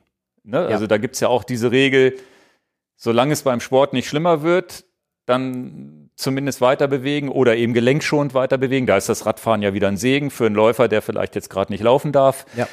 Und eben nicht stilllegen und eben auch nicht immer den Schmerz komplett vermeiden, weil dann kommt man auch in Ausgleichshaltung oder zu wissen, okay, ich habe da jetzt eine, vielleicht auch irgendwie mir was gebrochen oder wirklich einen richtigen Impact und dann zu wissen, aha, jetzt muss ich was tun, sonst ja. nach der Verletzung, nach sechs Wochen Gips ist mein ganzer Körper krumm. Ja. Ne? Also das sind ja auch die wichtigen Dinge. Also wie, wie gesagt, ganz, ganz spannendes Thema. Und ja, danke, dass du den Weg auf dich genommen hast, hier ja. zu uns zu kommen. Sehr gerne. Es ist immer schön, persönlich zusammenzusitzen. Und ja, ich hoffe, ihr da draußen habt auch viel gelernt. Gebt einen Daumen hoch und ähm, ja, klickt, guckt euch die Bücher an, klickt euch die Bücher. Ich glaube, das ist, das sind tatsächlich beides Bücher, die man in der Hand halten muss als Nachschlagewert, wo man, aber du bietest es auch als E-Book, glaube ich, an, ne? Immer. Ähm, das Ultracycling-Buch gibt es schon als E-Book. Ja. Das andere kommt jetzt erstmal als Print nur raus. Da muss ich nochmal in mich gehen, ob ich mir die Arbeit mache, das nochmal in E-Book zu transformieren, weil durch die vielen Abbildungen und so wird also das, glaube ich, ich würde es mir auf dem Kindle, also ich, ich hasse es, wenn ich im Kindle lese und habe eine Ab, äh, ja, Abbildung ich glaube, das ist so, auch das funktioniert nicht gut. als Print besser, weil es ist ja auch, du hast jetzt in der Hand gehabt, das ist ein breites Format auch, man ja, muss da blättern Bilder, können, so, ne, das ist. Bilder und halt Nachschlagewerk. Zack. Also das ist, macht ja keine, es ja im E-Book nicht hin. E-Book ist gut für Romane oder was du von A bis Z lesen willst, aber hier brauche ich nur so zu machen und ah, da ist, da ist, da ist der, da ist der Oberschenkel. Hier ist übrigens, glaube ich, dieser seitliche Step, wenn ich es richtig sehe. Ne? Nee. Also noch was anderes. Sehr gut, dann zumindest sah es so aus. Ähm, deswegen, äh, als Audiobook macht das überhaupt gar keinen Sinn, ne? oder hast du sogar Audiobook? Nee. Macht ich habe für das tatsächlich jetzt für dem Ultracycling-Buch schon mal zwei, drei Nachfragen bekommen, ob es das nicht auch als Audio geben würde, jetzt auch bei der englischen Übersetzung. Ja. Ähm, ich glaube, einige fänden es spannend, das halt bei so langen Touren oder auf der Rolle sich anzuhören, so die Lesemuffel. Ja, ja. Aber ich dachte mir auch immer von Anfang an, äh, so ein Sachbuch als Audio, das ist doch auch ein bisschen ermüdend. Ja, vor allem das ist richtig Arbeit, das einzusprechen. Und es würde auch ganz schön lange dauern, ja. Na, ich wünsche dir viel Erfolg mit dem Ganzen, mit deinen Büchern und weiter mit deinem Coaching. Ja, vielen Dank. SBO, Coaching.de, genau. also verlinke ich unten auch. Bei Instagram at Bartsman. Bartsman verlinke ich auch, dass man dich, dir, dir, dir da noch mal ein bisschen folgen kann, was du so machst. Und dann verabschieden wir uns hier. Vielen Dank fürs genau. Zuhören, Zuschauen. ciao. ciao. ciao.